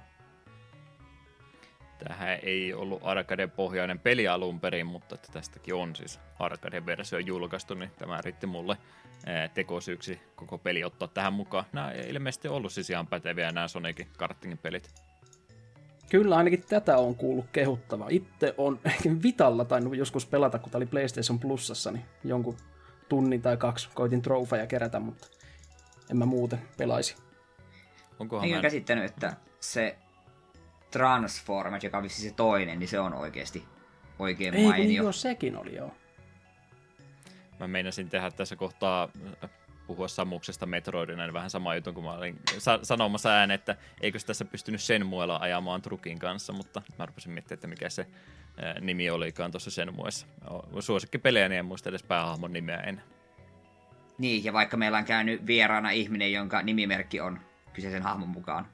Terveisiä vaan Hasukille. 10/10 peliä, en muista mitä. Kyllä, kyllä. Rio oli näköjään etunimi. Oissahan se pitänyt muistaa. Mikä? Hasukin etunimi oli Rio. Aivan. Pitää tämä nyt varmistaa.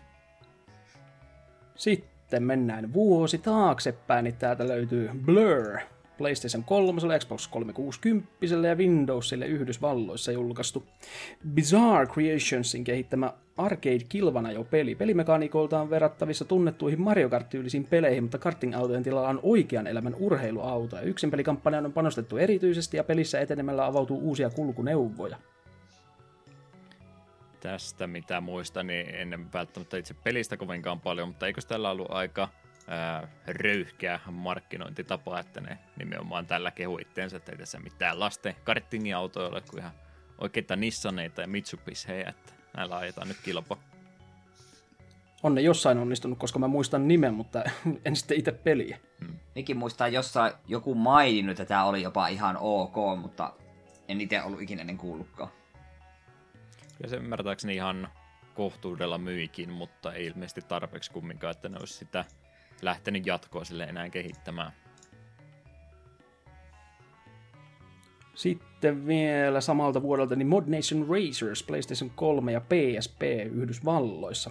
SCE Studios San Diegon kehittämä karting-peli, jossa yhdistyvät Mario Kartin pelituntuma ja Little Big Planet-sarjan kaltaiset kustomointimahdollisuudet. Myös omien ratojen luominen on mahdollista ja niitä voi jakaa internetin välityksellä muiden pelaajien kanssa. Mä ihan suoraan luulen, että tää on Little Big Planetista omaa kartingin peli, mutta ilmeisesti siitäkin on oma kartingin peli olemassa, onko jopa vielä kyllä samaan on studion tekemäkin, että hyvin vastaavanlaista pelistä ilmeisesti kyse sen kanssa. Sitten 2009 Adventure Island The Beginning Viivarelle ja Yhdysvalloissa. Japanilaisen Will-nimisen studion kehittämä jatko-osa Adventure Island-sarjalle. Sivuttain skorolavassa tasohyppelyssä pääsee matkan varrella keräämään kultaisia ananaksia. Sitten on suluissa ananaita. Kumpi on oikea tapa taivuttaa sana? Mä oon 99% varma, että se on ananaksia. Okei. Mutta joo. Matkan varrella keräämään kultaisia ananaksia, joilla voi ostaa pelikokemusta helpottavia esineitä. Viivarin sulkeuduttua vuonna 2019 on tämäkin peli toistaiseksi kadonnut kauppapaikoilta. En ole edes kuullut, että tämmöinen osa olisi sille tullut ja vielä vähemmän nähnyt, että kukaan tätä olisi pelannutkaan. Että no, tietysti tunnettu pelisarja ja muuta, niin hyvähän se olisi tallessa vielä pitää, mutta vähän tuntuu ihmisiltä ohimenevä, vai väitätkö vasta? Vähän sama homma, että kyllähän paljon noita retro-uudelleenherättelyitä Wii-aikana tuli, mutta enpä ollut tästäkään kuullut. Joo, Konamin peleistä. Vaikka Adventure Island on kuitenkin silleen tunnettu, mutta ei se ehkä kenellekään se tärkein ole. Jep. Joo, monta osaa tullut matkan varrella kokeiltua, mutta ei niistä mikään ole kyllä ikinä sillä lailla iskenyt, että niitä olisi sitä se 5 minuuttia enempää koskaan tullut pelattu. Famicomille julkaistu Adventure Island 4 on mun mielestä tosi hyvä. En mä niistä ekasta 3 niin välitä, mutta se 4 on semmoinen vähän niin kuin Metroidvania-tyylinen, niin se on ihan jees. Ja Super Nintendolle tää Super Adventure Islandi. Siinä on tämä mikäs tämä Streets of Ragein säveltäjä oli? Koshiro. Yuzo Koshiro, niin sen soundtrack erittäin mainio. Pelinä sitten ihan, no, ok. Sitten 2007 Final Fantasy Fables, Chocobo Tales, Nintendo DS oli Suomessa julkaistu. Hand eli H.A.N.D-nimisen studion kehittämä Final Fantasy spin-off-peli. Chocobon ystävät on kirjoittu ja muutettu korteiksi, ja lintusankarin pitäisi seikkailla tarinakirjan sivuilla minipelejä pelaten pelastaakseen heidät. Pelin taistelut on toteutettu korttipelaamista hyödyntäen, jota varten pelaajan pitää luoda 15 kortin dekki. Onko Eetu nyt ihan innoissa? Kuuntelitko tarkkaan?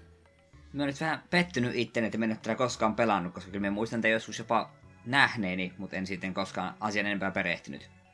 Miten multa on voinut mennä ohi korttipeli? Ai. Vähän... Mä eka nimestä ajattelin, että tää on joku niitä Mystery Dungeon pelejä, mutta ne olikin Mystery Dungeoneita. Hmm. Tuohon vähän roguelike-elementtejä vielä päälle, niin ei toisi ihan innoissa. No, kenties vielä semmonen junamatkalla helvettiin, niin vielä parempi. Korttipelit, hyi. Ai, väärä mielipide. Kingdom Hearts. Chain of Memories. On paska peli. Niin. Se on poikkeus, joka vahvistaa säännön. Mä taisin justiin kuulla... Se on laatuesimerkki. Niin. Mä taisin justiin kuulla Tseppin backstorista sen traagisimman kohtauksen, mikä on muokannut ihmistä tähän suuntaan. Hyvä tietää, näin. Tunnen sinua nyt paljon paremmin. Sitten edelleen 2007 niin Mario Strikers Charged Wii. Julkaistu PAL-alueella. Jatkoa vuoden 2005 Super Mario Strikers-pelille kehittäjänä Next Level Games. 5 hengen jalkapallojoukkueella pelattava peli noudattaa jalkapallon sääntöjä arkademaiseen tapaan varsin löyhästi. Perustoimintojen lisäksi joukkueiden kapteenit voivat käyttää tehokkaampaa Megastrike-potkua. Peli oli Euroopan Wii-peleistä ensimmäinen, josta löytyi nettimoninpeli. Eka oli arvostettu, mutta mitäs jatko-osalle tapahtui? Eikö sitä tarvinnut sitten hommatakaan, kun siinä ei ollut vuosipäivitystä perässä? Mie tiedän tästä vaan sen, että yhden kerran veljen modatulla viillä tätä yksi peli pelattiin. Veli oli ennestään veliä hiukan pelannut, mie taas olin täysin ummikko, niin tuntui vähän epäreilulta, kun se jollain beachillä vaan teleporttaili minun tyyppien ohi. Ja sitten teki joku superpotku, että yhtäkkiä maaliin tulee 5 palloa, ja miten jollain kosketus, tai sitten tällä liiketunnissa minä torjuin niitä, ja mä olin ihan pihalla. Hävisin aika rökäille tappion. Tässä varmaan oli se syy, minkä takia tämä ei ollut niin menestyksekäs, että tässä ei ollut niitä kortteja, mitä pystyy oikealla rahalla ostamaan niin, ja niistä luomaan omaa joukkuetta. Niin aika paha virhe tuommoiselle pelille. Ei suoranaisesti liity, mutta tästä tuli vaan mieleen, että kun on tulossa se uusi Mario Tennis, joka näyttää itse asiassa varsin mainiolta, se tulee ehkä jopa hankittua, niin en panisi yhtään pahakseni, jos enemmän näitä Mario-urheilupelejä saisi uusia julkaisuja. Tuo jalkapallokin voisi olla ihan kiva. Golfia mennästä vai tennistä? Joo, golfia. Tenniksen sanoi, tai sitten minun pääni meni oikosulkuun ja kuulin sanan tennis. Sanoit tennis, mä mietinkin, että eikö just tullut tennis? No minulle meni ajatukset sekaisin, koska nimenomaan golfia kuitenkin mietin, mutta joo. Ja itse asiassa tenniskin varmaan pitäisi eikä hankkia, se on kanssa ihan vissi jopa passeli verrattuna se Wii U-versio, jonka skippasin. Miten olisi siitä puolivälistä ja Frisbee Golf Mario? Oi, no sehän se olisi se kaikkein paras. Sähly Mario. Curling olisi kyllä kanssa jees. Ui.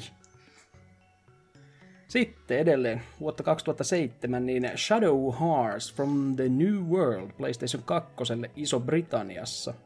Nautiluksen kehittämää Exceedin julkaisema JRPG-peli sijoittuu Amerikkaan vuoteen 1929, jossa taivaalle ilmestyvistä vääristymistä pääsee örrimörröjä ihmisasutusten alueille. Pelisarjan 3. ja toistaiseksi viimeisimmässä osassa pääpaino on edelleen vuoropohjaisessa, mutta ajoituspohjaisessa pelimekaniikassa, jossa hyökkäys täytyy saada osumaan pyöritettävän pyörän oikeaan kohtaan, onnenpyörämaiseen tapaan. Lisämaku peliin tuo kombotusmahdollisuus. Tästä minä osaan jopa puhua, koska minulta löytyy tää Pleikkari 2. Ainut Shadow Hearts, mihinkään minulta löytyy, koska ne 2 ekaa oli vähän kalliimpia, niin en niitä sitten ikinä hankkinut jälkikäteen. Mutta tämän minä kyllä pelasin ja tykkäsin kovasti. Siinä oli varsin mieleenpainuvat hahmot ja tuo taistelusysteemi oli aika kiva, koska totta kai tehokkaampia hyökkäyksiä varten niin piti osua onnanpyörällä useammin, niin siinä oli vähän semmoinen risk-reward-systeemi ja hahmot oli tosi mieleenpainuja, että löytyy isoa mafiapomokissaa, joka vetelee pullosta viinaa hyökkäysten välissä, ja sitten oli tämmönen ihme pikkunen lepakko, joka tietyllä hyökkäyksellä ei mii verta, niin että se muuttui tämmöiseksi niin kuin ihme lolitatytöksi, joka sitten kun veti vielä vähän lisää verta, niin sitten se tuli vähän pulleampi lolitatyttö, ja sen statsit muuttui riippuen missä formissa se oli, niin siellä oli mukava vaihtelu kaikki hahmojen välillä. Tykkäsin. Kuulostaa sitten se Japanista on tullut roolipeli tämä. Täytyy kyllä kuulostaa myötä, siltä, että ostan. Suosittelen kyllä, ja olisi tosi kiva ylipäätään saada nuo kaikki Shadow Heartsit jossain muodossa. Niin kuin nykykonsoleille. Vaikka just sellainen kiva paketti tai vaikka yksi kerrallaan. Ostasin ainakin 2 ekaa, koska en ole niitä koskaan pelannut. Joo, täytyy tosiaan myöntää, että samanlainen olo tulee niin kuin olisit liukastumassa siitä, kun sä oot kirjoittanut tänne jostain pelistä juttuja, ja sitten tässä kohtaa paljastuu, että joku meistä on pelannut sitä, ja mä oon sillä, että mä oon lukenut about 5 lausetta tästä pelistä, että toivottavasti mä oon jotain oikeaa osannut informaatiota tähän laittaa. Joo, mä sen verran noista Shadow Heartsista kanssa olisin kiinnostunut, kun se väittämä ainakin on, että tosiaan tuo tulee tässä bingo-korttitäkkiä esille, Legend of Dragoonin tekijätiimistä ilmeisesti osa on näitä Shadow Heartsia siirtynyt aikanaan tekemään, että samaa henkilöstä siellä olisi mukana, mutta ei tämä ilmeisesti ihan samanmoista ajoituspohjasta mekaniikkaa kumminkaan olla kuin mitä siinä oli, että se taitaa olla vähän kevyempi tässä. No siis, minusta oli silleen, kun sä aloitat hyökkäys, ainakin erikoisjoukisesti lähti sellainen pyörä pyörähtämään, siellä näkyy niin kuin ne alueet, missä kohdalla sun pitää näpäyttää, ja sitten ne oli eri värisiä. Että vihreä alue niin osuu, sitten oliko taas pienempi punainen alue, jos osuu, niin se on kriittinen. Ja sitten jos siinä oli vaikka 5 aluetta siinä pyörylässä, niin jos osuisi kaikki, niin teki enemmän damagea ja niin poispäin. Et siinä oli semmoista, että se ei ollut pelkästään paina yhden kerran oikealla hetkellä, vaan vähän oikeassa riippuen piti useamman kerran näpäyttää oikein. Joo. Että nyt kun mainitsit tuon Legend of Dragoonin, niin näin tämän yhtäläisyyksiä. Kyllä, kyllä. Sitten mennään vuoteen 2006. Täältä löytyy Street Fighter Alpha Anthology PlayStation 2 Japanissa. Capcomin tappelupelisarjan kokoelma, josta löytyvät pelit Street Fighter Alpha, Alpha 2, Alpha 2 Gold, Alpha 3, Super Game Fighter, Minimix, Pocket Fighter. Pelejä läpäisemällä avautuu lisäksi eri variantteja samaisista peleistä.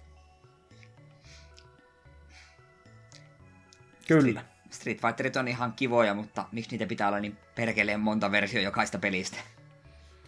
Joo, montakohan peliä oli 2. ja 4. välissä? Aika monta. Kyllä. Se, näistäkin taitaa just nimenomaan avautua niitä turpo- ja superversiota tässä välissä, niin aika monta siinä on siis välissä ollut. Joo, muistan mainostan nyt jälleen kerran pikkusen PPCtä heidän. Street Fighter-kästinsä on varsin mainio, ja siinä käyvät läpi nämä kaikki mahdolliset versiot siinä. Sellainen vähän mielikuva, että siinä menee ihan juontajatkin välillä vähän sekaista. Hetkinen, että mitä tarkalleen tässä versiossa oli ja mitäs tuossa oli, kun on hyperiä ja turboa ja ties mitä siinä samasta pelistä tehty. Super Street Fighter X2+. Jep. 2005. Activision hankki vuonna 2000 perustetun Beanox Studiosin itsellensä. Hetkinen. Mm. Se on se uutinen tässä kohtaa. Okei. Okay. Siinä oli kysymystä laittanut, että muistatteko Beanoxista noin muuta, että heidän logoansa peleissä olisitte nähnyt, mitä olette matkan varrella pelannut. No ensimmäisenä täällä tietysti hyppää itsellä silmiin Crash 4, vähän uudemmasta päästä. Eipä tuolla Call of Dutya ja eipä täällä oikein. No tuossa toi Crash Team Racingin remake on kans hiljattain tullut. Skylanders vankilassa ne näytti aika pitkään oleva, ja sitten se ojasta allekkoon, kun on joutunut Call of Dutyä tekemään sen jälkeen jotain yksittäisiä elementtejä siellä.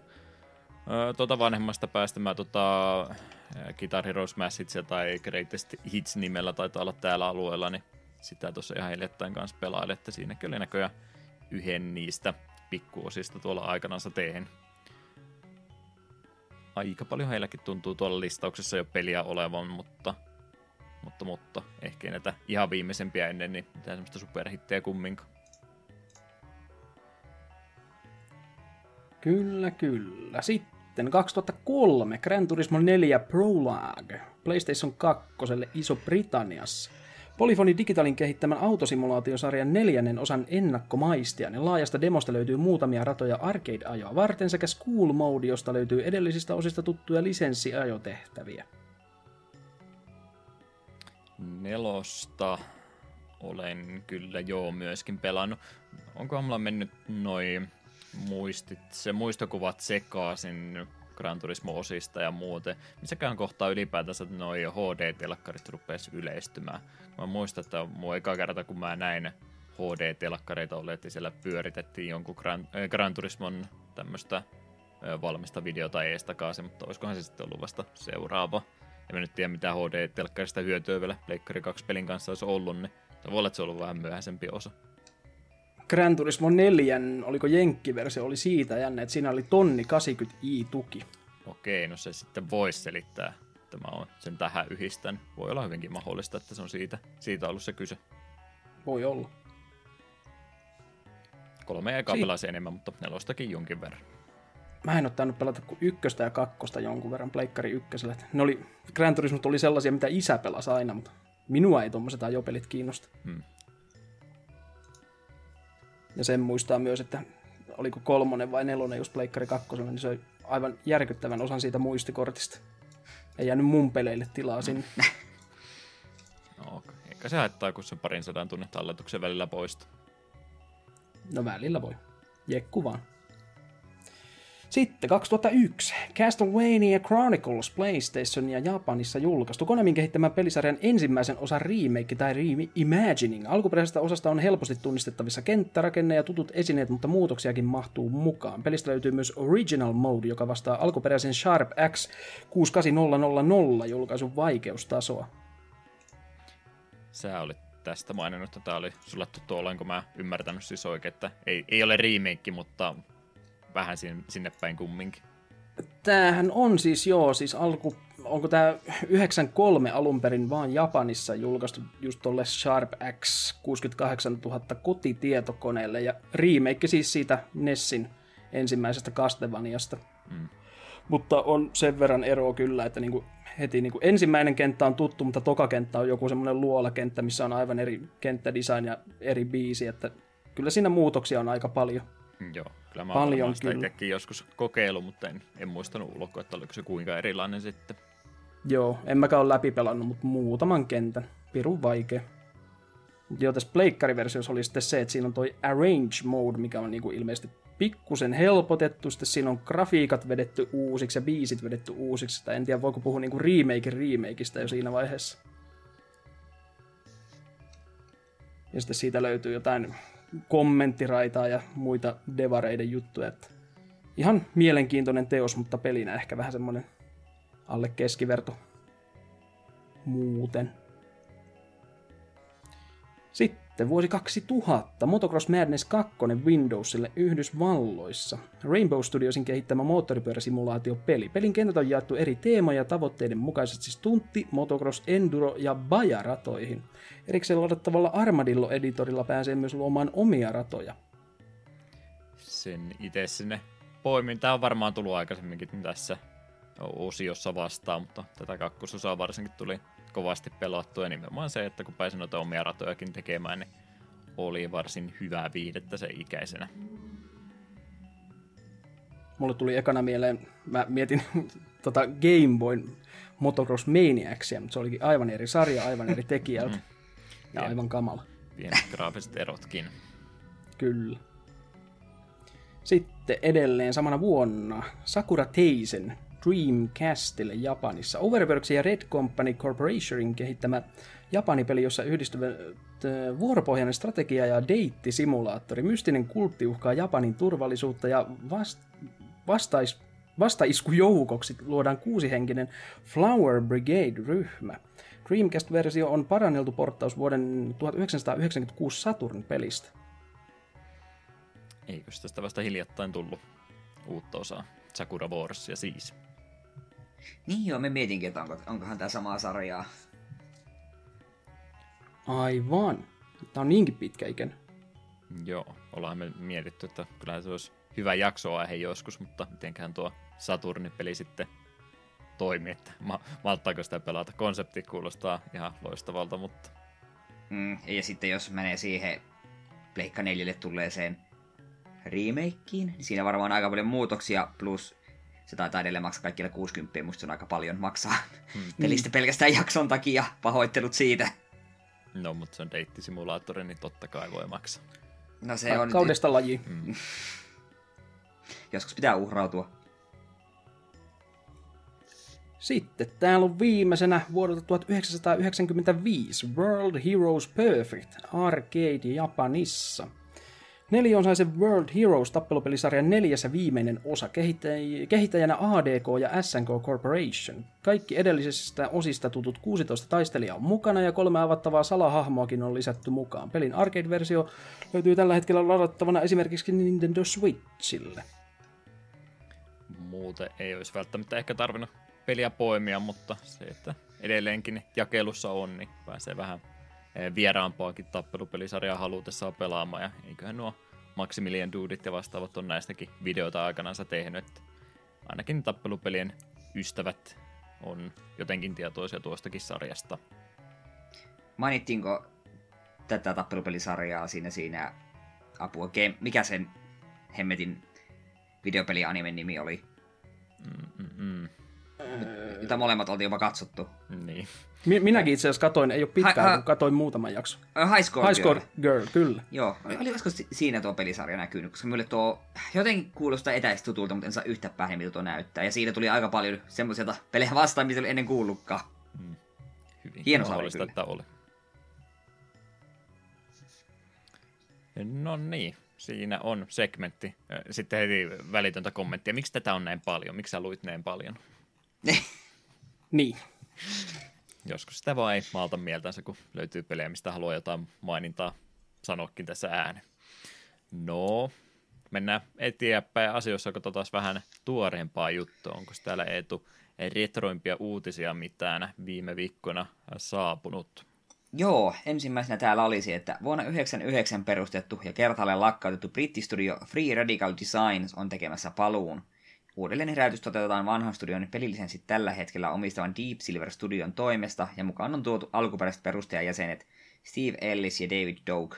Uusvanha studio lupailee Time Splitters-pelisarjan henkin herättämistä ensitöikseen, mutta kehitystä ei ole vielä kunnolla laitettu aluilleen. Pitikin tässä uutisessa pohtia, että hetkinen, että mitäs nämä Free Radical Designs olikaan tehnyt.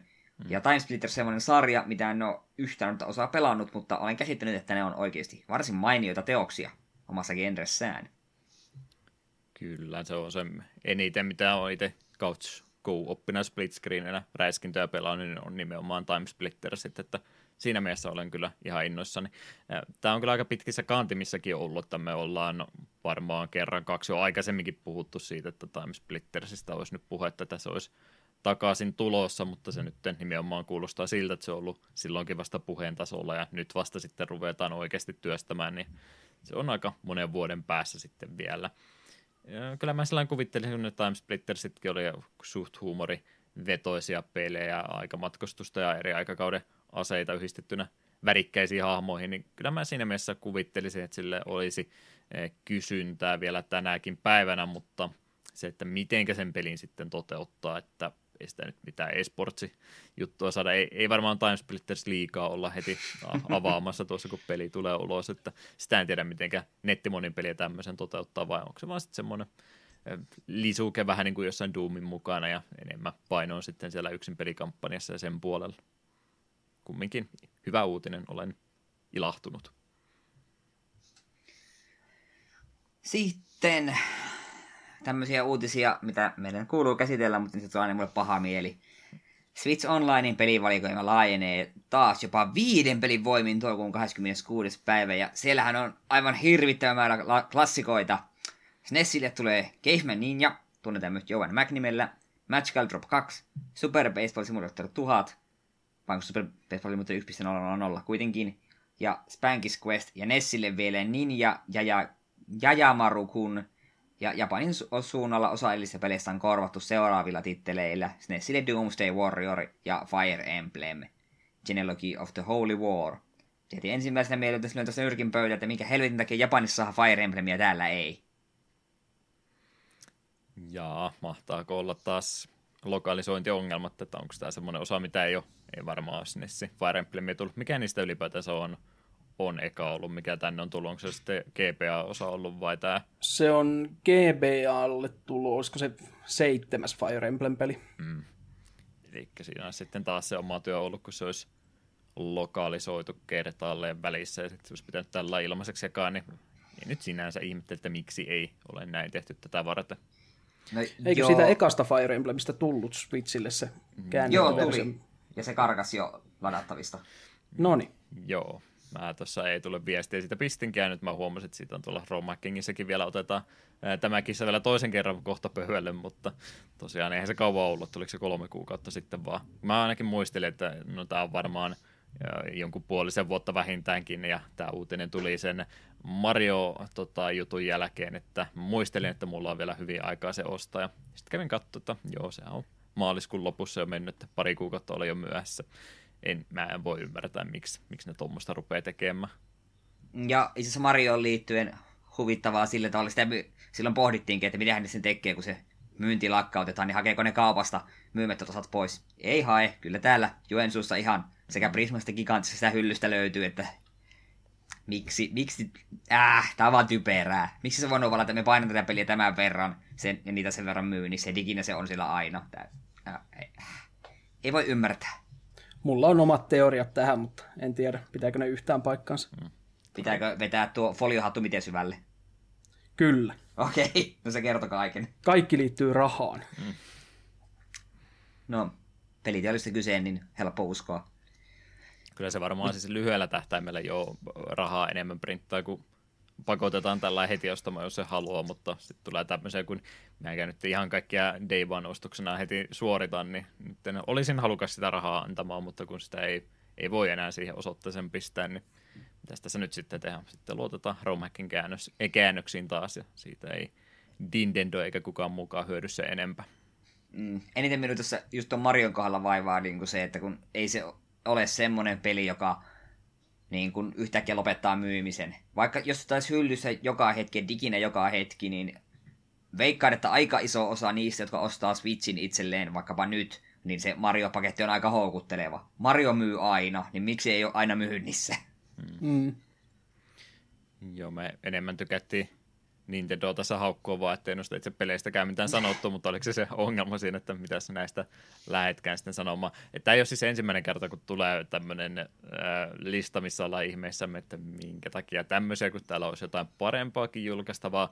Niissä on aina ollut se ehto, että siellä on ollut sitten se joku Donkey Kong Country tai vastaava peli joukossa, että okei, tämä on nyt kaikki muu on vähän tämmöistä filleriä, mutta on täällä yksi hyväkin peli joukossa, niin nyt ei oikein tunnu sitäkään enää oleva. Mä en Joe Mackiä kyllä ihan pistäisi semmoiseksi, että tämä olisi niinku se hyvä peli näiden joukosta, että okei, suht tunnettu peli, mutta ei se nyt oikein kannattelekaan tätä juttua. Vai onko se Spankiskuesta sitten se, joka tätä kantaakin? Mä oon kuullut, että Joe Mac on ihan ok, mutta siihen se jääkin. Olen Joe Mac joskus emulaattorilla pelannut, olisinko hypä läpi asti, ja se oli ihan kiva, mutta ei missään nimessä semmoinen, että se niin kun tämän koko paketin niin kun kantaa. Mikä hitto Spankiskuest ja Jajamarukun? No, Ninja Jajamaru-kun on itse asiassa mulle tuttu lapsuudesta.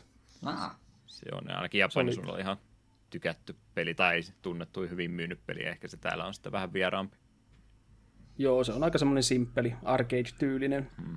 Tapa 8 vihollista, seuraava kenttä, tapa 8 vihollista, seuraava kenttä. Niin. Se on ilmeisesti isompi sarja Japanissa, että siellä niin kuin Famicomille löytyy niin kuin 2., 3., 4. Ja ne 3. ja 4. on sitten semmoisia kunnon japsiropeja jo. Oho! Hämmentävää. Käännökset löytyy romhacking.netistä. Ei tuo tosiaan mua siis haittaa, että tämmöisiä vähän pienempiäkin julkaisuja laitetaan, vaikka ne kaikki ihmiset tuntuu niistä muut kilahtavaa aina, kun siellä nyt ei tulekaan 3 Final Fantasy jotain muuta laitettuna, mutta mä oikein tiedän, mitä toi Nintendo nyt sitten pystyykään tämän jutun kanssa tekemään, kun miettii niiden omia pelejä, mitä on matkan varrella tullut, Mariot ja mitä nyt on Pilot Wings ja F-Zero ja tämmöistä, niin ne on jo siellä.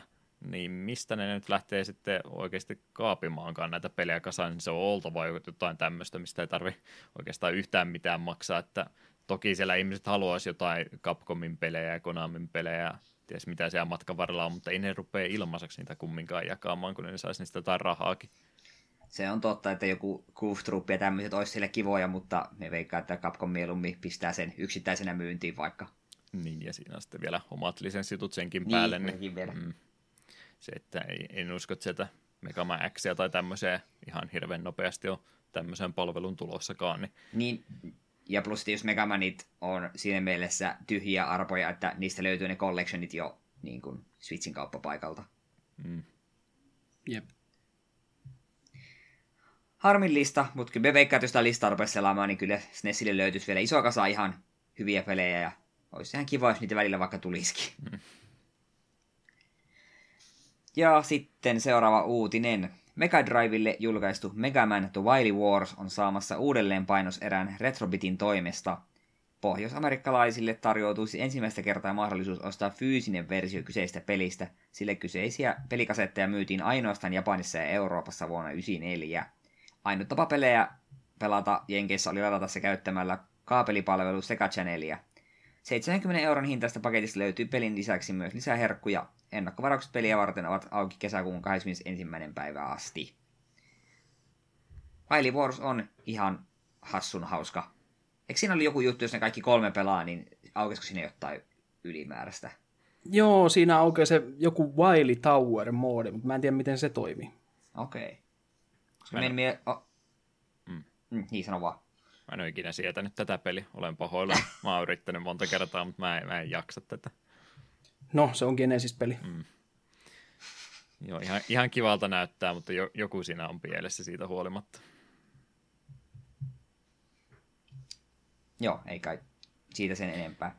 Lähinnä tuosta ehkä se piti sanoa tästä jakelupuolesta. Mä en tiedä, mikä tässä nyt oli idea, että onko tässä Retrobit ollut se, joka on projektia vienyt eteenpäin vai mikä, mutta tätä siis ilmeisesti saa vähän muualtakin, että Limited Run Games tekee kanssa oman painoksensa. Ja onko siellä sitten muitakin vielä, keneltä tätä pystyy hommaamaan, että jos tuo Retrobitin myymäerä loppuu kesken, niin kannattaa vielä muualtakin katsoa, niin pitäisi olla vaihtoehtojakin olemassa. Vähän erikoista, että yleensä on ollut jonkun yhden pienen huolenpainosstudion juttuja, mutta nyt on sitten monesta eri kanavasta tätä tulossa. Aika erikoista. Jos on Capcomi antanut luvan, että saa tehdä näin, niin mikä siinä? Mutta siinä oli isommat uutiset tältä erää. Kyllä. Ihan nopsa pika-uutinen. Tohon kohtaan olen itse pudottanut, kun noista Sega-jutuista nyt puhuttiin. Tämmöistä on jo toki aikaisempinakin vuosina ollut, ja mulla on vähän sellainen ollut, että mä oon ihan identtisen uutisen, ja varmaan kommentitkin sen perään kertaalleen lausunut, mutta menkö nyt vielä kerran uudestaan.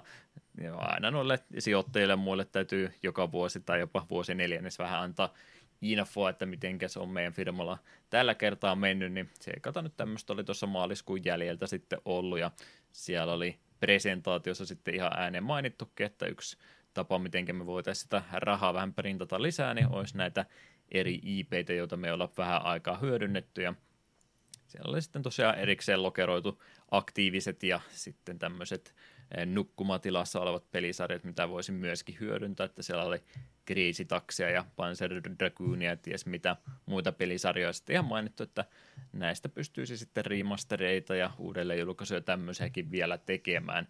Eihän se tosiaan tarkoita, että niistä ensimmäistäkään lähdetään toteuttamaan, mutta ääneen ainakin toteaa, että tämä vaihtoehto on olemassa ja ehkä jonain päivänä tämäkin kortti voidaan sitten pelata. Onko teille siellä Seikan kirjastossa jotain, mitä ihan mielellään ne lisää vielä uutta osaa tai remasteria ottaisitte? Panzer Dragoonissa toimivat versiot. Se ei vissiin se remake ollut kauhean hyvä. Niin, kai ne sitäkin vähän pätsäs, mutta pelittikö se sitten vieläkään kovinkaan hyvin? En ole kuullut sen jälkeen hirveästi. Jaa, no tuolla nyt varmasti Seikalla paljonkin, miten nyt itse äkkiseltä mieleen tulee, mutta kuitenkin. Tämä on hämmentävää, kun yhtäkkiä joku iso pelifirma, jolla on pitkä historia, niin yhtäkkiä tajuat, hetkinen, meillä on tosi paljon IP:tä, meillä ei ole tehty yhtään mitään, että pitäisikö meidän tehdä niillä jotain. Koska sehän nyt on vain yksisesti fakta, että tutut nimet myy. Lisää Altered Beastia. Virtua Fighteri tuolla oli, mä otin tämän auki vielä. Virtua Fighteri oli mainittu, siitähän taas nyt olla kumminkin tulossa ulossa uutta osaa, että en tiedä minkä takia se oli siinä mainittu. Sinopia täällä on myöskin Nightsia, Space Channelia. Jet Set Radiokin jopa on sanottu. Se olisi varmaan se houkuttelivin toi viimeisin, mutta mitenkä sen tänä päivänä sitten toteuttaisitte, että vieläkö vaan tehdään ihan samalla ilmeellä vai päivitetäänkö sitten vähän tyylejä ja muutakin. Sekin on mielenkiintoinen kysymys, että miten sen tekisi. Niin, sekin on kuitenkin semmoinen peli, että se graafinen ulkoasu on niin aika tärkeä osa sen identiteettiä. Jos ne ottaa semmoisen pienen päivityksen eteenpäin, mutta ei kumminkaan ihan vielä tähän päivään tuon, niin ne tekee tuommoiseen 2010-luvun taitteeseen sijoittavan Jetset-pelin, missä kaikki kuunteleekin dubsteppia. Se on pelkkää Skrilleksiä koko soundtrack. Ilmaisia ideoita se eikä ole tästä näin mitenkä ajaa studiovararikko. Jeps. Sitten oli vielä sitä romhackingia, niin kuin tuossa lupailin. Olin jopa yhden ihan romhackinkin noiden fanikäännösten lisäksi tällä kertaa laittanut joukkoon. Ja yleensä näitä en mainitse, kun ne on aika pieniä juttuja, pieniä sprite-muutoksia tai tämmöisiä, mutta tuossa noin kun Pokemonit kerran mainitaan, niin ainakin saan vähäksi aikaa Eetu huomioon tässä kohtaa kiinnitettyä. Tämmöinen projekti oli nimittäin julkaistu, kun Gen Wanners Crystal-niminen romhäkki Hydroglorination-niminen käyttäjä oli tosiaan Pokemon Crystalin pohjalta luonut oman romhäkkinsä semmoisella muutoksella, että kaikki kakkoskenen Pokemonit on heitetty pois ja jatketaan sillä alkuperäisellä 151, koska ne on ilmeisesti Gen Wannereille ne ainoat oikeat. No, on niistä sitten ne muutamat evoluutiomuodot, mitkä niistä alkuperäisistä tulee, niin ne on vielä säästetty, mutta kaikki muut uudet on sitten poistettu tästä kokonaan, ja sen myötä kaikki trainer battlet ja tämmöiset tehty uusiksi sen pohjalta. Vähän siellä on movesettejäkin vaiheltu, ja salivastustajia vaikeutettu, ja joku uusi superbossikin sieltä kulma pelin lopusta sitten löytyy. Mielenkiintoni on saatu. Niin. Mitäs se olikaan kakkoskene? Eihän se ollut kuin 100 uutta siihen päälle apauttaisi olla. Joo. Tasan 100. Että siinä mielessä muuttaako tämä peliä nyt sitten loppuviimeen niin paljon kumminkaan? Kyllä nyt jonkin verran vaikutuksia varmasti on, mutta niin, onko tämä nyt siitä huolimatta ihan kokonaan uusi pelikokemus vieläkään? Ei välttämättä. No siinä kuitenkin se ero, että eihän niin kuin kaikkia noita ykkösgenin Pokemoneja ei ollut kovinkaan hyvin saatavilla niin peruskakkosgenissä, juuri esimerkiksi starterit. Ja sitten pelkästään jo se, että noiden salipäällikköjen vaikeustaso on nostettu, niin se on heti semmoinen plussaa, koska se on harmillista, miten helppoja nyky-Pokemon-pelit on. Joo, mulla oli silloin joskus podcastin alkuvailla kristallipelailussakin, ja sekin jäi vaiheeseen, niin ehkä tämmöisestä voisi vähän lisävirtaa saada sille pelikerralle sitten. Mitäs Tseppi on muuten Pokemon-miehiä? Ykkös- ja kakkosgenet rakastan. Se oli siis sen jälkeen aika meh. Se olitkin siis juuri kohdeyleisöä tällä romhäkillä. Mutta kakkosgene on paras. Mä en ole Gen Wonder, mä oon Gen Tour. Se on kyllä totta. Minunkin mielestä kakkossukupolvi on edelleen se paras sukupolvi. Ja Hard Gold ja Soul Silver on aivan uskomattomia pelejä. Ne oli kyllä hyviä. Joo, niistä Switchille sitten remakea, ne tehdään tuommoisilla chipi-hahmoilla ja muutenkin Unity-asseteilla, niin siitä tulee hyvä peli. Jälleen kerran printataan rahaa. Kyllä. Pari fanikäännöstäkin oli joukkoon mahtunut. Osaako Eetu niistä jotain kertoa? Joo, ensimmäisenä täällä on Digimon Adventure 2 Day 1 Tamers. Suora jatko edelliselle Tag Tamers-pelille, mutta tällä kertaa väreissä. Peli julkaistiin alunperin Wonders-fanille vuonna 2000. Käännöstön lisäksi käännöstiimi on mahdollistanut aiemmin linkkikaapelin kaltaisen lisälaitetta vaatinen ominaisuuksien hyödyntämisen yksin pelitilassa. Kääntäjänä Ajora Fravashi ja ohjelmoijana Nick CDC. Me mainittiin CD-ellinenkin osa tuossa joitain jaksoja taaksepäin. En mä kyllä sen pohjalta vieläkään hirveästi ymmärtänyt, että mikä tässä se pelimekaniikka tai muu oli. Ja nyt hirveän kiinnostunut ole lähteä asiaa tutkimaankaan. Mitäs jos se Digimonin kakkoskausi olikin se paras Pokemon-kausi? En usko, että Digimonilla on parasta kautta. Tai edes hyvää kautta. Kolmosesta ilmeisesti. No, siellä Digimonista tullut nyt ilmeisesti uusi TCG-painospelikin, että ei muuta kuin sieltä sitten vaan unboxing-videota tekemään Digimonin pohjalta. Mutta se rehellisyys ollaan, niin Digimon-pelitkin on osa ihan kivoa. Ja Cybersleutheista tykkään tosi paljon. Ja se, mikä se Digimon World oli, Pleikka 4, mikä me pelasin, niin se oli ihan kiva, mutta siinä oli hämmentäviä pelimekaniikoita, mitkä suorastaan raivostutti jossain kohin. No, mä muistelin, että et siitä olisi niin hirveästi tykännyt, mutta ehkä aika on kullannut siis muistot. No, kun sen pelin pelaaminen oli niin helvetin työlästä, kun ne perkeleen digit päättivät, että okei, nyt me ollaan maksilevel, mutta nyt me yhtäkkiä tiputaan takaisin tuohon ykkösformiin. Ja nyt treenaamme tämän uudelleen 3 tuntia, että me yritetään tuota seuraavaa bossia, ja me tehdään tappelussa vähän, mitä me halutaan, ja sitten me paskotaan ympäriin, se missä on lähin vessa. Ja... Kyllä. Joo. Mutta Cybersleutit on helvetin hyviä, 3. osaa odotellessa. Ota armias, kun mä pistän sut niitä vielä vanhempia worldeja pelaamaan, missä kaikki hyödytyksetkin ja muut, niin niitä ei ollut vielä keksittykään, että sitten se lähtisi.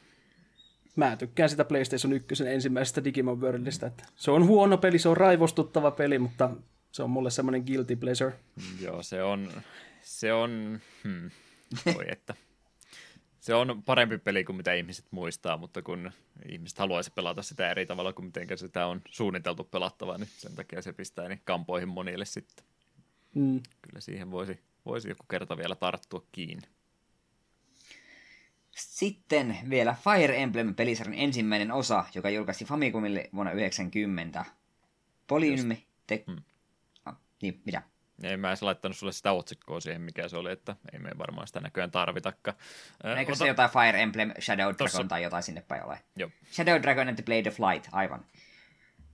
Niin, käännösprojekti oli jäädä kesken, kun Nintendo ilmoitti julkaisensa oman käännöksensä pelistä. Tekijän käännös pyrkii olemaan mahdollisimman uskollinen japaninkieliselle käännökselle, esimerkiksi Marthin nimin pitäminen Marsina, ja myös fonttimallia on muutettu. Eli tosiaan, kun se Switchin kauppapaikalta hävisi nyt tuo ensimmäinen Fire Emblem, niin onneksi sitä on nyt sitten käännös olemassa. Joo, ja oli sitä aikaisemminkin ollut, että ei ole tämä ensimmäinen käännös, mitä siitä on ikinä tehty, mutta nyt oli vielä päivitetympi versio, kun se tuo aikaisemman jutun kanssa osui sopivasti yhteen, ja halusin sen tässä kohtaa vielä mainita. Kaipa se sitten on ainut tapa oikeasti sitä lähteä pelaamaan. Täytyy sillä käännöksen tekijälle sitten maksaa se, niin toivottavasti tulee Nintendolle paha mieli siitä. Jep.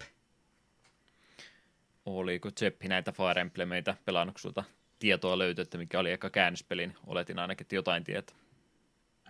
Enpä mä ole tätä ensimmäistä pelannut, muuta kuin ehkä 2 ensimmäistä taistelua joskus. En mä hirveästi näistä strategia-RPGistä välitä, mutta mä oon sen 3DS:n sen Awakeningin pelannut, se oli tosi hyvä. Joo, se oli aika monella se. Silmiin näytä hetkinen tämän pelisarjan olemassa ja on hyvä, koska itselleni kävi samoin. Olin kyllä pelisarjasta tietoinen, mutta se oli eka mitä pelasin ja tykkäsin kuin hullupuurosta. Joo, se oli mulle sopivan kasuaali. Että kyllä mä sitä Game Boy Advancen sitä ensimmäistä länsimaissa julkaistua kokeilin, mutta se kyllä jossain 10-20 taistelun jälkeen niin oli mulle aivan liian semmoinen, että teki vaan mieli laittaa save statea joka ikisen vuoron jälkeen. Mm. Joo, ne on ilmeisesti ne on vanhemmat niin aika hardcore ja kyllä. Ja kyllä noista uusistakin, jos pistää sen lunatic-vaikeusasteen ja sen ihme moodin päälle, että hahmo kun kuolee, niin se kuolee, niin niistä aika itkupotkuraivaarimaisia pelejä saa. Kyllä. No niin, uutisosiosegmentti olisi siinä tapauksessa taputeltu läpi. Pidämme pienen ajatustauon tässä kohtaa, lataamme akkuja hetken aikaa ja sitten olisi aika jakson pääaiheesta puhua oikein kunnolla.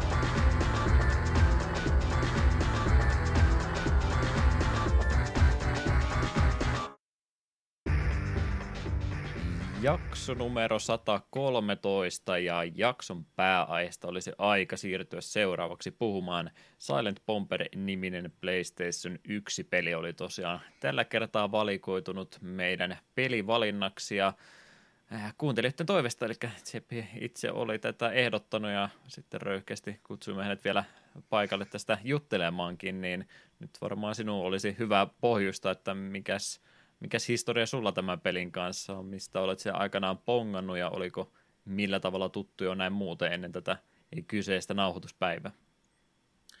Elikkä aikanaan siis virallisen PlayStation-lehden mukana tuli demo-levy, missä oli tämä peli ja minä kyseistä demoa pelasin aika paljon ja rakastin tätä peliä, mutta sitten en ikinä kaupasta löytynyt tätä koko versio, että kerran tuli lapsena kirpparilla vastaan, mutta vanhemmat ei silloin suostunut ostaa, ja se oli ainoa kerta kyseisen pelin näin, että siinä meni sitten useampi vuosi, 10 vuotta varmaan, kun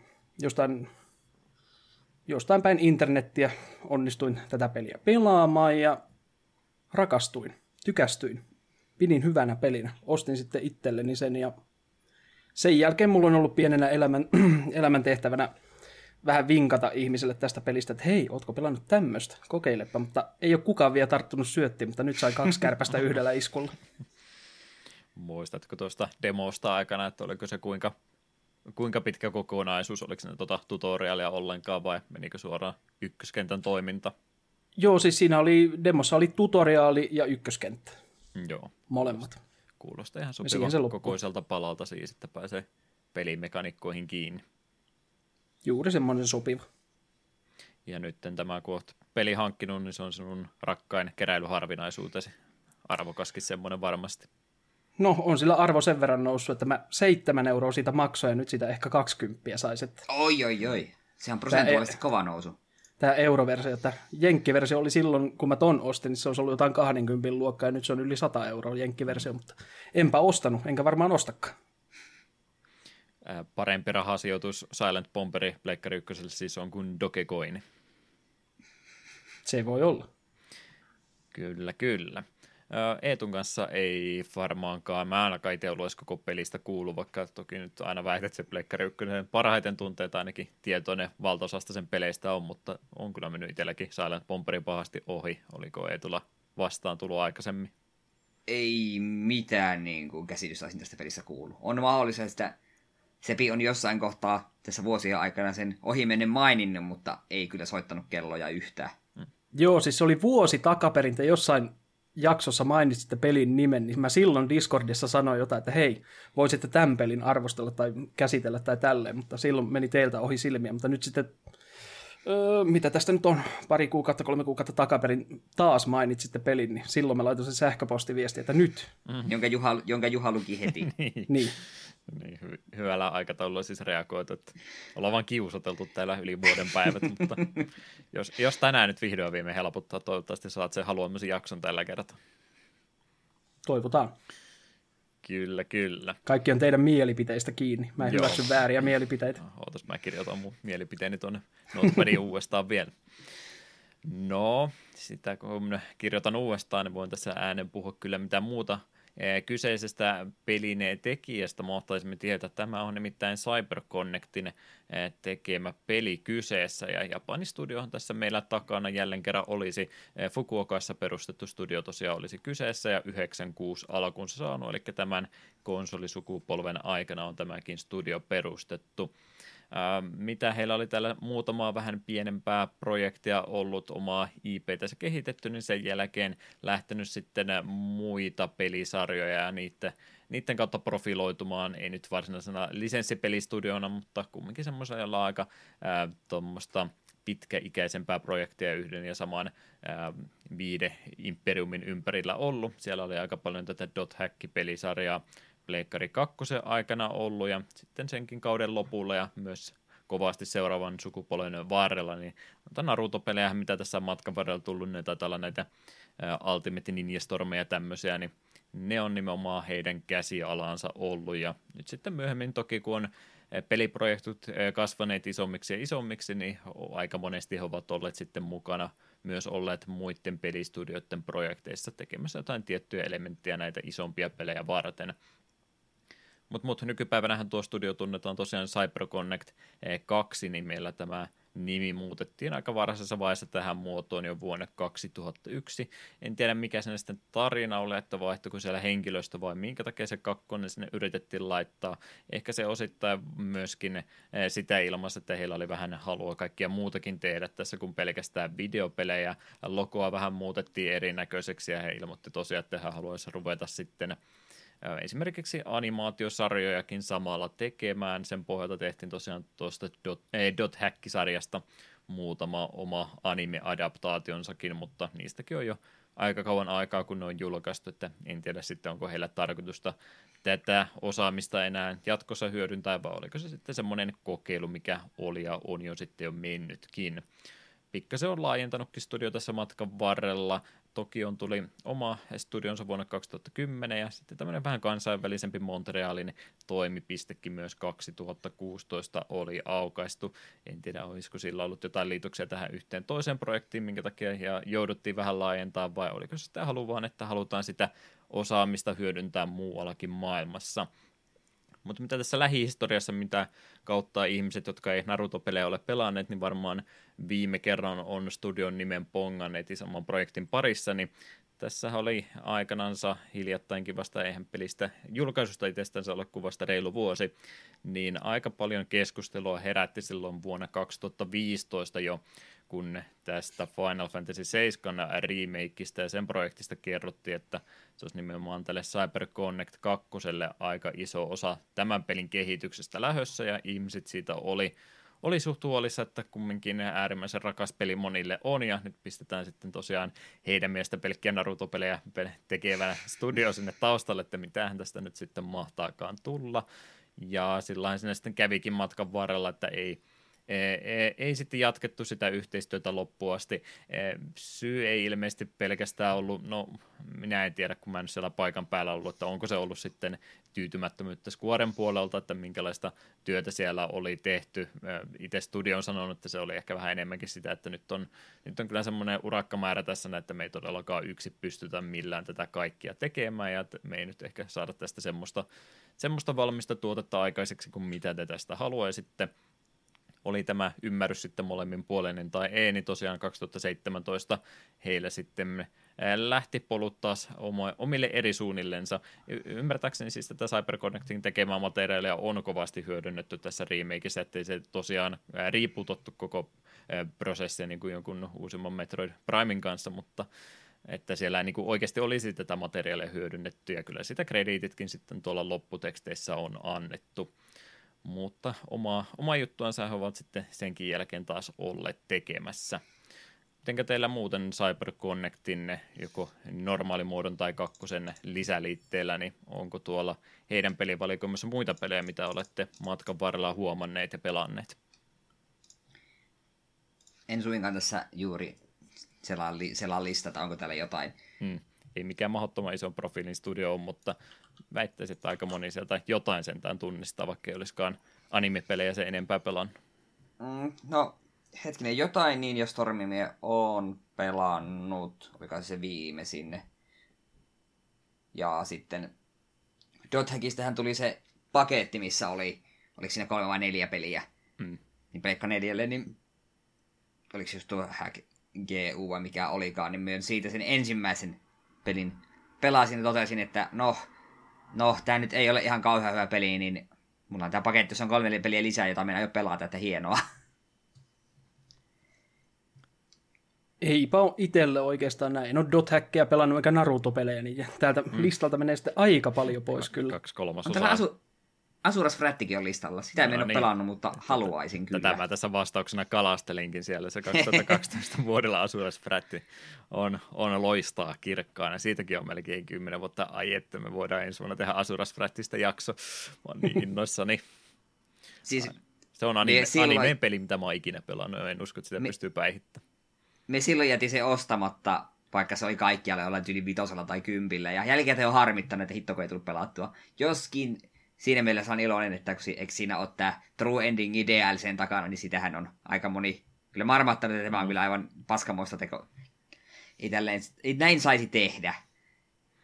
Se on tuon aikaista Capcomin julkaisu periaatetta kyllä ollut jo, että pistetään endingit sinne DLCn taakse. Oli tuossa pari Jojo-peliäkin, Bizarre Adventure, mä tuota Ice of Heavenia taisin silloin pari kesää sitten kokeilla, mutta mä en siitä niin lämmennyt. Mä ajattelin, että se olisi enempänä ollut noita, mitä Dragon Ball-pelejäkin aikanaan pelasin, mutta joku siinä oli semmoinen, että en tykännyt, vaikka oli kova jojo-puumi päällä siinä kohtaa.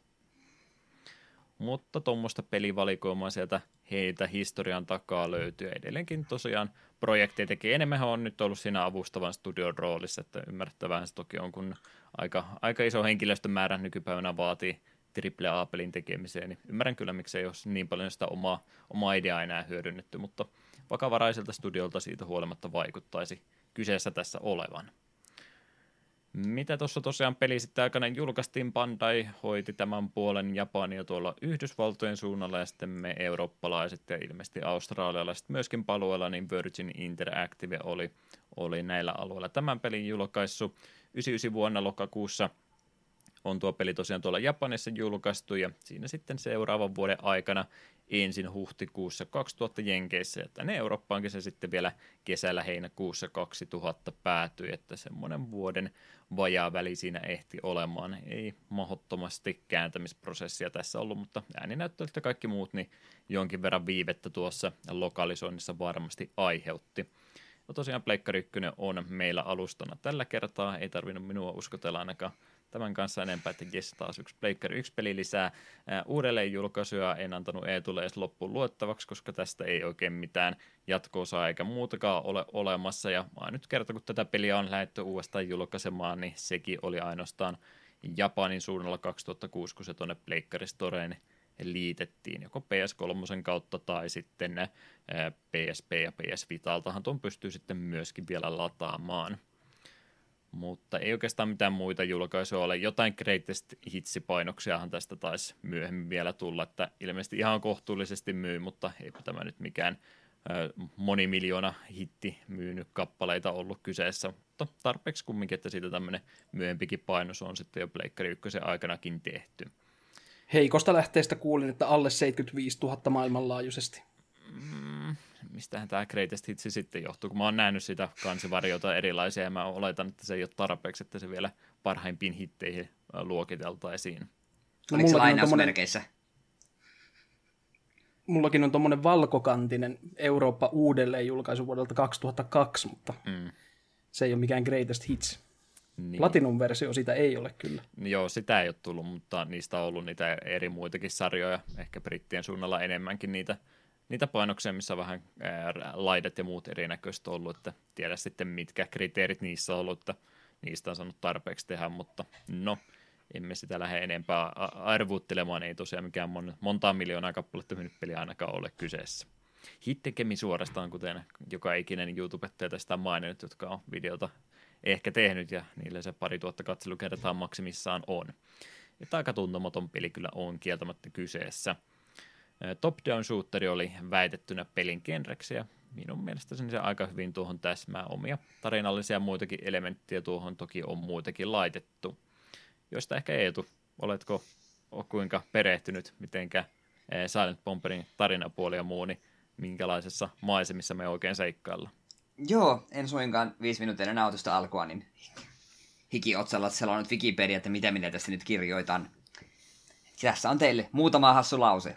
Päähahmo on sotarikollinen Utah Fate, joka draftetaan tehtävään tuhota planeettaa uhkaava avaruusalus Dante. Tunteettoman Utahin lisäksi tehtävässä on mukana poliittinen kriminaali Benoit, vakoja Michino, alistetun heimon jäsen John ja tehtävää johtava Andri. Me lähti käsillä. En minä yhtään sen enempää ymmärtänyt tarinasta. Aivan mahtava Skifi-epossi Star Wars ja muiden kaltainen, vai onko Cephi samaa mieltä? Kyllä tästä leffan tekisi. Vähintäänkin. Joo, kenttäpohjaisesta muusta pelistä on kyse, mutta kyllähän tässä siis tarinapuoltakin on aika kovasti yritetty mukaan laittaa. Ei tässä nyt ruveta tosiaan minkään Metal Gear-pelisarjan pisimpien osien kanssa todellakaan riitelemään, mutta kyllä siellä aika paljon on nimenomaan tämmöistä joko siinä itse pelaamisen aikana tapahtuvaa, ehkä enimmäksi yksisuuntaista keskustelua, mutta jonkin verran yritetään ympäristöä ja muuta pohjusta, ja sitten monesti on kenttien välillä muutenkin tämmöistä pientä joko ihan CGI-grafiikalla tehtyä tarinanpätkästä tai sitten ihan peligrafiikkojen kanssa niin pikkasen dialogiakin siinä harrastettu, niin kyllä sinä huomaat, että siinä on siis tarinaan ainakin jonkin verran yritetty panostaa. Mä sanoin, että se mitenkään erityisen hyvin siinä onnistuisi, mutta pisteet kumminkin yrittämisestä. Itellä ainakin kävi vähän sitä, että aina kun tulee välivideoita, jos sinä monessa kohtaa puhut just se, mistä Benoit on, niin kuka helvetti Benoit on, onko se meidän puolella, onko se meidän vihollinen, kuka se on, en minä tiedä. Joo, Cephi oli jotain käynyt ihan tuolta ohjekirjastakin katsomassa, että siis täällä enemmänkin sitä tarinaa on, ja ehkä se olisi se kritiikki tälle pelille, että se olisi vielä parempi, jos sen sinne pelin sisällekin kaiken samaan saisi, että sitä tarvitsisi jostain muualta lähteä selvittämään. Sepä, ja tämä oli tosiaan vaan Yhdysvaltain version manuaalista. Mulla kun on toi Euroopan uudelleen julkaisunut, siinä manuaali on huimat 3 sivua, jossa näkyy pelkästään napit. Mm. Se on oikeastaan tämmöinen hyvin nykyaikainen ohjekirja. Joo, se on se, kun ollaan ohjekirjoihin tarinaa ja kaikkea muuta laitettu, niin se on mielestäni ihan hyväksyttävä tapaakin ollut silloin aikana tehdä, kun tallennustila ja muu on aika rajallinen ollut, mutta ei se nyt CD-pohjassa pelissä minun mielestä enää pitäisi mikään tekosyy olla, että no se ei nyt vaan mahtunut mihinkään, niin me vaan kirjoitettiin se tekstinä tänne ohjekirjan puolelle tai takakanteenkin joskus tiivistettynä, että yrittäkää sen informaation varassa pärjätä. Sepä, ja etenkin kun pelissä kuitenkin on välivideo tälleen, yritetään se, että hei, tämä tarina on tärkeä, niin se olisi kiva, että se kertoisi siitä niin lähtökohdat meille vähän paremmin. Mm. Muutenkin kuin, että kuolevia siviilejä oli tutoriaalissa, joka oli hyvin hämmentävä hetki. Joo, se on ihan hyvä aasinsilta muutenkin tuonne pelimekaniikkaan muuten, kun tuo peli se tutoriali heittää, niin ihan ennen kuin mistään kontrollista ja muustakaan laittaa, niin aika harvoin näkee, että tutoriaali oltaisiin tuolla tavalla hyödynnetty tarinankerronnan kautta, että yleensä se on ollut nimenomaan se semmoinen joko ihan virtuaalinen taistelutila, missä on hologrammeja ja muuta pelkästään ihan vaan sen takia, että pääsee kontrolleihin ihan rauhassa tutustumaan, mutta tässä on niin kuin tutoriaalista käytännöstä tehty ihan omaa eka kenttänsä. Mä ainakin melkein luettelisin, että se on niin kuin se ihan tarinallinen eka tehtävä tuo pelkkä tutoriaali. Joo, minun mielestä se on ainakin prologi. Mm. Kyllä se, näin. Onhan siinä bossia kaikki, niin kyllä se ihan kentästä menee. Joo, muuten se on varsin rauhallinen temmoltaan tuo tutoriaali, että tulee sieltä komentajan puhetta korvanapin kautta ja muuta, kertoo rauhassa painikkeet ja muut, mutta siitä huolimatta niin ihan pätevänä semmoisena pohjustuksena tulla pelille sitten menee. Mutta tosiaan se, mitä mietin tuolta tarinan kerronnallista ja muuta puolta, niin se, että vähän ollaan yritetty, mutta sitten kun se yrittää sen vähän pohjalta jotenkin hirveän kunnollista draaman kaarta tai dramaattisia juonen käänteitä ja hahmo-momenttia sinne luoda, niin ei toi peli kyllä mun mielestä semmoisessa missään vaiheessa onnistu, että okei, hyvä, että yritette jotain tarinaa tehdä, mutta en mä niin kuin mitenkään kiintynyt mihinkään näistä pelihahmoista missään vaiheessa. Kyllähän se vähän päälle liimatulta tuntuu, että mun mielestä niin kuin ensin tehty peli ja sitten koitettu keksiä tarina, mutta yritykseksi on jäänyt. Ja sitten vielä kun tämä päähahmo Juta on suoraan sanoen aika mulkku, niin se vielä niin kuin vetää silleen, että okei, tämä tarina ei kiinnosta minua, ei minua kiinnosta tämän päähahmon motiivit, kun tämä on vasta sellainen, ei minua kiinnosta, minä olen täällä tekemässä vain tehtävää. Mutta hän on niin traumatisoitunut. Joo, noin, JRPG-hahmosta ja muista, kun nimenomaan nyt mennään jälleen Final Fantasyn puolelle, kun ihmiset ne parhaiten varmaan tuntee näistä tuon genre-edusteista, niin miettii 7-8 Claudiakin esimerkiksi sitten, tai mitä tahansa muutakin vastaavanlaisia samalla pohjalla tehtyjä hahmoja, niin ne sanoo, että ne on niitä emohahmoja, mutta kyllä mä nyt ehkä sanoisin, että se Jutaho on nyt se, mitä ne varmaan on tarkoittanut tällä vertauksella, että tämä taitaa olla se todellinen versio niistä, mitä ne jotain Claudiakin muistelee. Joo, varmaan Squallkin olisi jopa sanonut, että hei, piristy välillä. Mm. Kyllä, siihen saattaa ehkä ääninäyttelypuolet ja muutkin liittyä, mutta puhutaanpa niistäkin vielä tuossa sitten vähän myöhemmin. Mutta joo, kenttäpohjainen ainakin osittain tarinavetoisesta pelistä olisi tässä näin kyse, ja about 14 kenttää, mä en tiedä oliko Tseppi meille tuon tutoriaalinkin laskenut, mutta about 14 kenttää, mä en nyt ihan itsekään. Mission 14 on viimeinen kenttä. Joo, ja plus tutoriaali käytännössä sen päällä, niin ehkä jopa 15kin. takakansi vai mikä väitti, että 26 kenttää, mutta ei ole oikein vieläkään 300 päästy yhteisymmärryksessä, että mistä se oikein on laskettu. Se on kyllä mysteeri. Onko meillä... Ehkä se on eri pelin takakansi. Niin.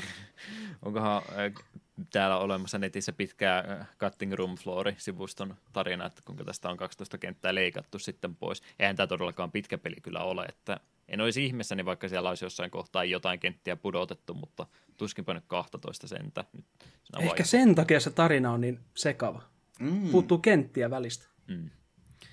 Mahdollista toki on, mutta aika hurjalta kuulostaa, jos sitä olisi tollain melkein puolet kentistä leikattu pois. Erikoinen ratkaisu olisi, jos näin on mennyt käymä. Mutta tosiaan pelimekaniikkojen muiden kautta varmaan hyvä lähteä tuntumaan, hakemaan kuuntelijoidenkin, että minkälaisesta pelistä tästä tosiaan on kyse. Eli enimmäkseen suoraan ylhäältä tai ylä 15 kuvattua toimintaahan tässä nyt meillä siis olisi kyseessä kolmiulotteisissa ympäristöissä ja etukäteen määritellyissä kamera-asennossa, ettei pääse sitäkään vapaasti liikuttaa, vaan sieltä katorajassa jossain se kamera liikkuu ja sieltä näkövinkkelistä koitamme sitten päähahmo Jutahia parhaalla mahdollisella tavalla komentaa sillä taistelukentällä. Ja mitenkä tässä sitten se hyökkäämispuoli toimii, niin ei ole mitään tuliasetta AK-47 tai tämmöistä, vaan kuten pelinimikkeestäkin löytyy tuo sana Bomber, niin pommeilla pitäisi tämä sitten läpäistä. Ei nyt ihan Bomberman-kaltaisia pommeja, mutta ehkä jotain yhtenäväisyyksiä sinnekin suuntaan voisi pistää. Eli mitenkä tässä tämä toimintapuoli sitten käytännössä toimii, kun itse sitä hahmoa siellä ensin toki liikutellaan pelikentällä, mutta pelihahmo tosiaan pystyy näitä pommeja jättämään joko siihen jalkojensa juureen tai sitten pystyy myöskin ampumaan niitä eteenpäin. Yleensä mielellään toki yritetään saada ne osumaan ja kiinnittymään siihen kohteeseen, mikä tapahtuu ihan sillä, että pidetään neliötä pohjassa sinne vihollisen kohden ja kun se on sitten lukittu, niin siihen pystyy vähän eri vinkkeleistäkin niitä pommeja ampumaan ja tarraamaan hyvin kiinni, että ne myöskin sinne perille menee. Voihan niitä pommeja ampua kyllä sillä ihan sokkona eteenpäinkin, mutta aika harvoin siitä varsinaisesti on hyöty, että kyllä tätä lock-on-systeemiä olisi tarkoitus mahdollisimman hyvin sitten siinä pyrkiä hyödyntämään. Pommit on pistetty maahan, laitetaan joko yksi tai useampi, niin niidenkin määrä kasvaa matkan varrella, kun pelihahmoa vähän kehitetään, mutta sitten kun on pommit pistetty tosiaan joko kohteeseen tai maahan, niin ne täytyy sitten yhdellä kertaa kaikki räjäyttää, ei päästä yksittäisiä räjäytyksiä tekemään, vaan kaikki sitten poksahtelee sieltä yhdellä kertaa napin painalluksen myötä. Onko tämä peruspelimekaniikka niin kuinka helposti hallittavissa, ymmärrettävissä? Se riskihän tuossa on toki olemassa mukaan, että siinä voi myös itsekin näistä räjäyksistä ottaa vahinko, että ihan sokkonahan niitä ei pääse tuossa heittelemään kyllä, että varovainen täytyy olla omienkin räjähteiden myötä. Joo, tämä oli vähän tämmöinen uniikimpi tapa. Emme äkkisilleen keksi mitään muuta peliä, missä olisi tämmöinen ollut. Ja sehän vielä oli silleen, että jos sä heitit tai jätit monta pommia samaan paikkaan, niin, niin kuin moninkertaistui se voima. Viskasit bossin naamaan 5 pommia kiinni ja räjäytet ne, niin sehän teki ihan nättiä damagea verrattuna siihen, että olisit heittänyt 4 yksittäistä ja räjäyttänyt ne yksi kerrallaan. Toi on siinä mielessä vähän kyllä kieltämättä erikoisempi tapa toi toteuttaa, kun miettii tuommoisia pelejä tai ensimmäisen mielikuvan, mitä tuommoisesta pelistä saa, niin ajattelisin, että se olisi sitten 2 analogitatilla tehty tämmöinen 2 tatin shooteri, missä pääsee sitten liikkumaan ja ampumaan vapaasti molempia yhtä aikaa eri suuntiinkin, niin tässähän ei sitä nyt pääse tällä tavalla tekemään ollenkaan. Se voisi peliä olla varmastikin parempi, jos näin voisi tehdä, mutta tässä nyt on ihan vielä D-padin tyyppistä ohjausta enemmänkin lähdetty vaan hyödyntämään, niin kyllä se semmoisen tietyn rytmimuutoksen tämmöiseen peliin tuo, että yleensä tämmöiset pelit mieltää aika nopeatempoisina peleinä, mutta tässä joutuu kyllä pikkasen varovaisemmin kulkemaan kuin mitä tuommoisissa vastaavissa peleissä, että vähän hidastempoisemmasta pelistä mun mielestä ainakin on kyse kuin monesta muusta saman genren edustajasta. Joo, myös tietysti tuntuu, että tämä peli rankaisee, jos sä yrität liian niin kun pystyt lauleen lähteä toimintaan, koska parissakin sä yrität, että okei, no hei, minä vaan juoksen kaiken ohi ja menen pelkästään objektiveille, niin sitten siinä kävi hyvin herkkäistä, okei, minulla ei ole kyllä minkäänlaista tulivoimaa näiden kaikkien vihollisten pysäyttämiseen, mitkä on nyt mun perseessä kiinni, kun minä en hoitanut niitä yksi kerrallaan. että se itse liikkumispuoli tuntuu tässä olevan siinä mielessä aika tärkeä tekijä, että se ei vaan riitä, että sä sokkona ammuskelet johonkin suuntaan muuta. Varsinkin kun sekin, kun itse pommit, mitä tässä hyödynnetään, niin räjähdysalue on toki suht iso, mutta ei se niin iso, että sillä nyt ihan hirveän paljon pystyisi kattamaan peliruudusta. Jossain tämmöisessä twin stick-shooterissa riittää se, että ammut eteenpäin ja toivottavasti se vaan osuu sinne, mutta tässä täytyy aika tarkkaan miettiä sitä, mitä kautta liikutaan turvallisesti ja miten kumminkin pääsen tarpeeksi lähelle, että pystyy vahinkoa noihin vihollisiin sitten myöskin tekemään. Mietin noista pommien muiden käytöstä muutenkin, niin siellähän on niitä erikoispommejakin mukana. Mitäs noi Cephi olikaan, mitä tässä pääsee käyttämään? Siinähän oli jo tosiaan 3 tuommoista kertakäyttöisiä erikoispommeja, eli yksi on napalmi, mikä luo semmoisen pienen liekkimeren siihen räjähdysalueen ympärille. Sitten on tämä gravity, painovoimapommi, mikä imasee ainakin pikkuviholliset sisään ja taitaa noita vihollisten ammuksia myös tuhota. Ja sitten on tämä paras, eli toi paralysis, mikä tekee semmoisen sähköefekti ja robottiviholliset stunnaa sitten muutamaksi sekunniksi. Noihän oli laitettu sillain tosiaan tuonne ohjaamme sinne takapainikkeeseen, että sä pääset niiden kanssa läpi scrollaamaan.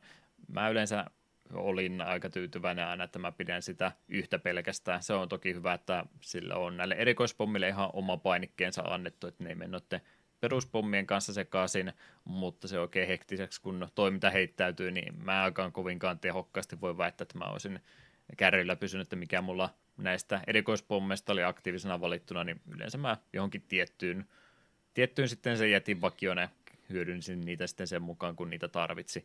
Tässäkin varmaan on siis jotain pro-player-juttuja, miten tätä pystyisi paremmin tekemään, mutta itse mä yleensä pidin sitä aina jossain yhdessä ja samassa ja vaihoin sitten aikaisintaan, jos vihollistyypitkin muuttui saman tien kokonaan erilaisiksi tai loppu vaan yksinkertaisesti ne tietyt pommit kesken, että en mä kyllä kovinkaan tehokkaasti niiden välillä itse voi myöntää vaiheelleen ja käyttäneen. Sama vika.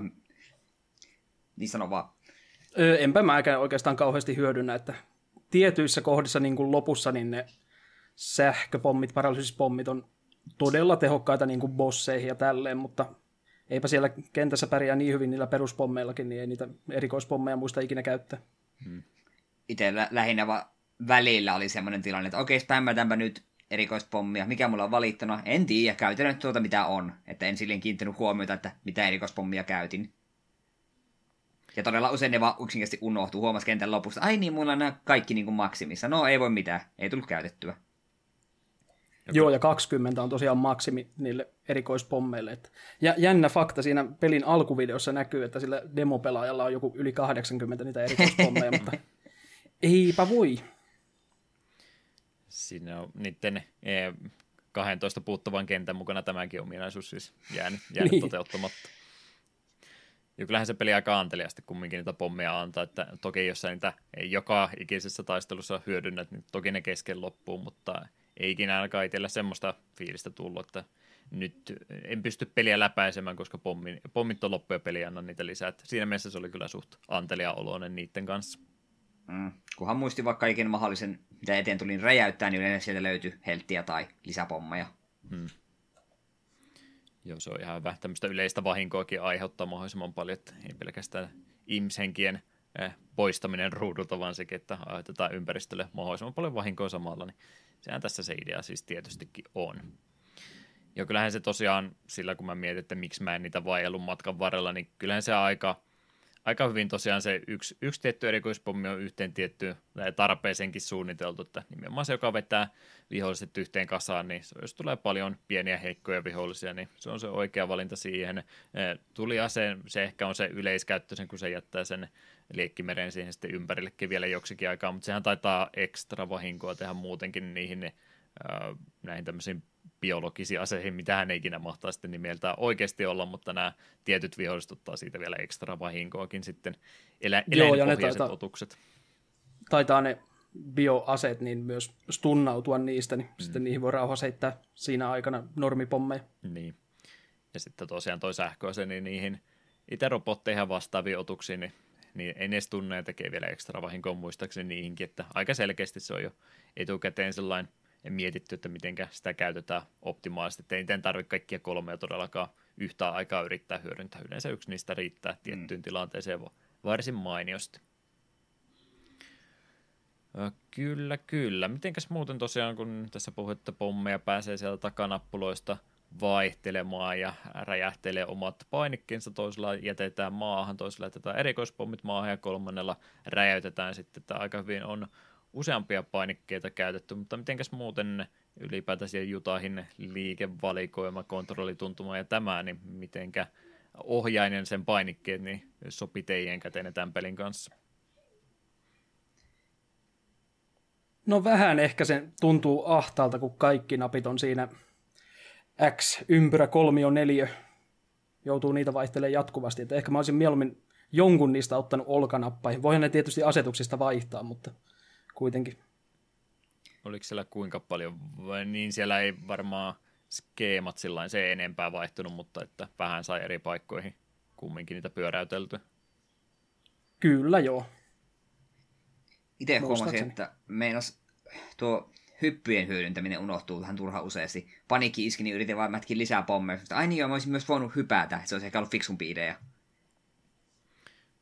Joo, se on tuo semmoisen yhden elementin ehkäpä pelisuunnittelun tai ton vihollissuunnittelun kannalta se mahdollisuus, kun noissa pystyy hyppäämään, että tuossa aika on monesti kyllä riittää ihan vaan, että juoksee karkuja ja muuta, mutta se, että annetaan mahdollisuus hypätäkin vielä, niin siinä aika usein tulee semmoisia hetkiä, että se kun vaan jänis hyppää, vedät paikasta toiseen, niin sä aika rauhassa pystyt liikkumaan, koska sitten projektiilit, mitä muutenkin ne tuleekaan, niin ne tulee aika suoraan lattiatason myötä, että siinä pystyy kyllä aika paljon pelkällä hypylläkin jokin väistelemään. Toki siellä on sitten isommat pomovihollista ja tämmöistä, missä se nyt ei niin hirveästi auta, mutta se on ihan hyvä pitää mielessä, että se hyppääminenkin on aika hyvä suoja valtaosa pelin vaaroista, mitä siellä matkan varrella tulee. Jonkin verran ne yrittää hyppimisen kanssa sitten ne jonkinmoista kevyttä platformingia tuossa lähtee harrastamaan. Tuossahan siis ihan seinähyppykin olemassa, mutta en kyllä sanoisi, että tämä mitenkään, ei tätä tasohyppelypeliksi kyllä missään tapauksessa voisi lähteä kutsumaan. Ja vähän tämmöiseltä turhalta ynnäkseltä tuntuu ne muutamat kentät tosiaan, missä täytyykin sitä platformingia harrastaa, että voisin ehkä ilmankin pärjännyt. Joo, jotenkin ne tasohyppelykontrolleja, ne tuntuu jotenkin oudoilta. Musta oli jotenkin tosi vaikea välillä hypätä tasolta tasolle. En osaa oikein selittää mikä siinä, mutta jokin niissä kontrolleissa hankas niin kuin vastaa. Ne on vähän lagiset ne hyppykontrollit kyllä, mutta on siinä ehkä pientä potentiaalia olisi johonkin pieneen kevyen 3D-tasoloikkaan, mutta en tiedä sitten. Ehkä parempi näin, että on enemmän action-painotteisempi. Kyllä sitä olisi enemmän vielä jatkojalostanut joutua, jos siihen suuntaan olisi sitä halunnut viedä, että vähän semmoisena kevyenä lisämausteena tuossa. Ehkä vähän tosiaan kenttiin tuo sitä omaa ilmettä lisää, mutta ei se semmoista haastetta tai mitään muuta. Tuo hyppiminen ja muu seinähyppely siihen joukkoon tuo.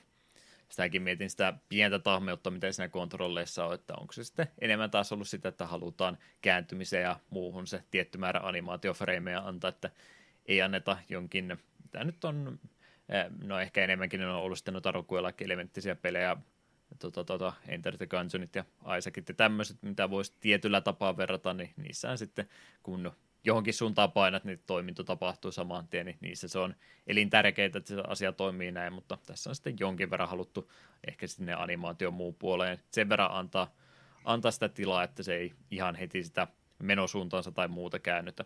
Se on aika iso puute siinä mielessä, kun vertaa tuommoisiin, mitä tästä genrestä on sitten muita versioita ja alagenrejä myöhemmin tehty, niin se, että tässä he ei siis pysty sitä sun katsesuuntaakaan liimaamaan mihinkään suuntaan, tai että siis et pysty streiffaamaan tässä pelissä varsinaisesti, vaan menosuuntaan koko ajan sinne, tai katsesuuntaan menosuuntaan koko ajan, et pysty hahmoa lukitsemaan tiettyä asentoon koskaan, niin oliko se tässä pelissä mitenkä iso puute? Kyllä se minun mielestä tilannetta vähän hankaloitti, kun yritit samaan aikaan väistellä ja viskoa pommeja johonkin tiettyyn viholliseen, niin piti sitten aina valita, että haluanko minä nyt viskoa näitä pommeja, otan varmaan hittiä tällä hetkellä, nyt jos minä tähän jään seisomaan, tai rupeanko minä väistelemään, joka sitä sidastaa sitä mun damagen tekemistä. Joo, kyllähän siinä pitää aika lailla strategisoida, että mitä tekee. Että mulle se oli yleensä niin, että lock on viholliseen ja sitten jos sieltä tulee ammuksia, niin hyppii vaan johonkin suuntaan ja toivoo, että pääsee karkuun ja toivoo, että pystyy samalla heittämään pommeja. Mm. Kun peruuttaan ei voi samalla kuin hyökkää. Se pääsee. Että se menee ainakin itsellä meni tuo pelaaminen monesti semmoiseen tietynlaisen sirklaamiseen, että ensin ottaa sen kohteen lukitukseen, sitten voi sen jälkeen suht vapaasti kulkea. Toki tässä on se kantavuus nolla pommeilla, mikä täytyy ottaa huomioon, että kuinka kaukaa niitä voi heittää, mutta monesti se hyökkäyspatterni itsellä oli se, että juostaan kohti tai sivuttain kohti, kunnes saadaan lukkoa ja sitten taas voi lähteä taaksepäin juokse, että semmoista tietynlaista kiemurteluahan tuo pelaaminen tuntuu koko ajan oleva. Joo, ja joissain isommissa vihollisissa, niin kun niiltä tuli ammuksia niin paljon, niin huomasin, että niin karkuun meneminen ei ollut oikein vaihtoehto. Sitten mä niin lukituksen sijaan niin mä menin siihen viholliseen kiinni ja pyörin ympyrää ja jätin pommeja ja räjäyttelin niitä, niin se toimi niihin tosi hyvin. Mm. Joo, tässä pystyy aika hyvin kyllä projektiilia klieraamaan ruudultakin pois. Ihan kaikelta sitä, sillä ei suojaa kaikkia vastaan saa, mutta yllättävän paljon sillä pystyy itseänsä hyökkäämälläkin tässä suojelemaan. Niin sen takia tässä ei mitään semmoista puolustusnappulaa tai tämmöistä varsinaisesti erikseen ole, että pommeilla pystyy aika paljon tekemään, tai jos sillä niin sitten yritetään parhaan mukaan vaan väistelemällä väistellä. Kyllä, kyllä. Dashithän tuossa oli tosiaan myöskin se yksi tapa vähän nopeammin matkaa taittaa suunnalta tai toiselle, mutta siinä on se pieni riski aina olemassa, että se palautuminen siitä kestää sitten jonkin aikaa. Se on tosi nopea tapa väistää asioita, mutta sitten sä menetät kontrollin käytännössä hetkeksi aikaa, ja toisinaan sitä saattaa olla enemmän haittaa kuin hyötyä, kun rupeat ihan sokkuna koko ajan sitä dashjäkään hyödyntää. En suosittele sitä liian paljon sen varaan tukeutumaan tuossa pelaamisessa. Joo, ja etenkin kun joissain kentissä se kamera on niin lähelle zoomattu, niin siinä helposti törmäät johonkin viholliseen, jos liian nopeasti etenet dashilla. Joo, se on varmaan yksi hyvä pointti, mikä kannattaa muutenkin pelistä ottaa esille tuo kamerapuoli. Onko siitä jotain isoja tunteita herännyt? Ikävän usein offscreenistä tuli tavaraa, tai et jos sä olit minusta mones kenttässä, koska se oli joku 6, jossa mä en tiedä, kohtalaisen ahtaita käytäviä, niin välillä kun kävelit vaan eteenpäin, niin aha, siitä tulikin vastapalloa suoraan ammukseen, niin loppujen lopuksi sen kentän vedi silleen, että minä heitin koko ajan pommeja eteenpäin kävellessäni, pysähdyin, räjäytin, sainko minä pisteitä, sain, siellä on vihollinen, jatka heittelyä, kun minä en enää saa pisteitä räjäyttelystä. Joo, toi on kyllä joissain kentissä ongelmat just toi, että viholliset on siellä offscreenissä ja ampuu, ja sä et vaan tiedä, että mitä siellä on, paljonko se ottaa osumaan ja miten väistän.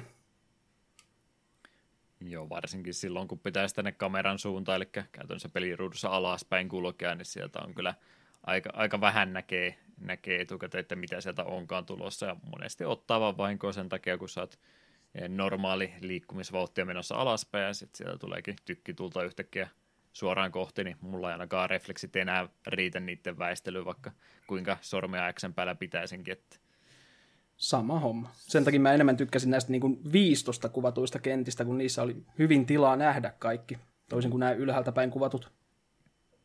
Muutenkin se ihan pelkkä kenttäsuunnittelullakin pystyy aika hyvin kiertämään noita ongelmia, mitä toi pakotettu kamerakulmakin tuo mukaansa, että jos on, varsinkin pelin alkupuolella oli ehkä enemmän tätä tämmöistä avoimempaa tilaa, niin ne oli huomattavasti mukavampia kenttiä kuin nämä ahtaat käytävät, missä sitten joku iso robottikin vielä keskellä menotietä, ja varsinkin kun se on vielä ruudun alalaidassa, niin ne oli kyllä aika tuskaa, että välillä sai kulkea ja juosta ihan täyttä vauhtia, ehti hyvin reagoimaan. Sitten on tämmöisiä ahtaita käytäviä, missä niin melkeinpä näpäyttelemällä menin koko ajan pikkasen alaspäin muutaman pikselin kerralla, että tuleekohan sieltä nyt yhtään mitään.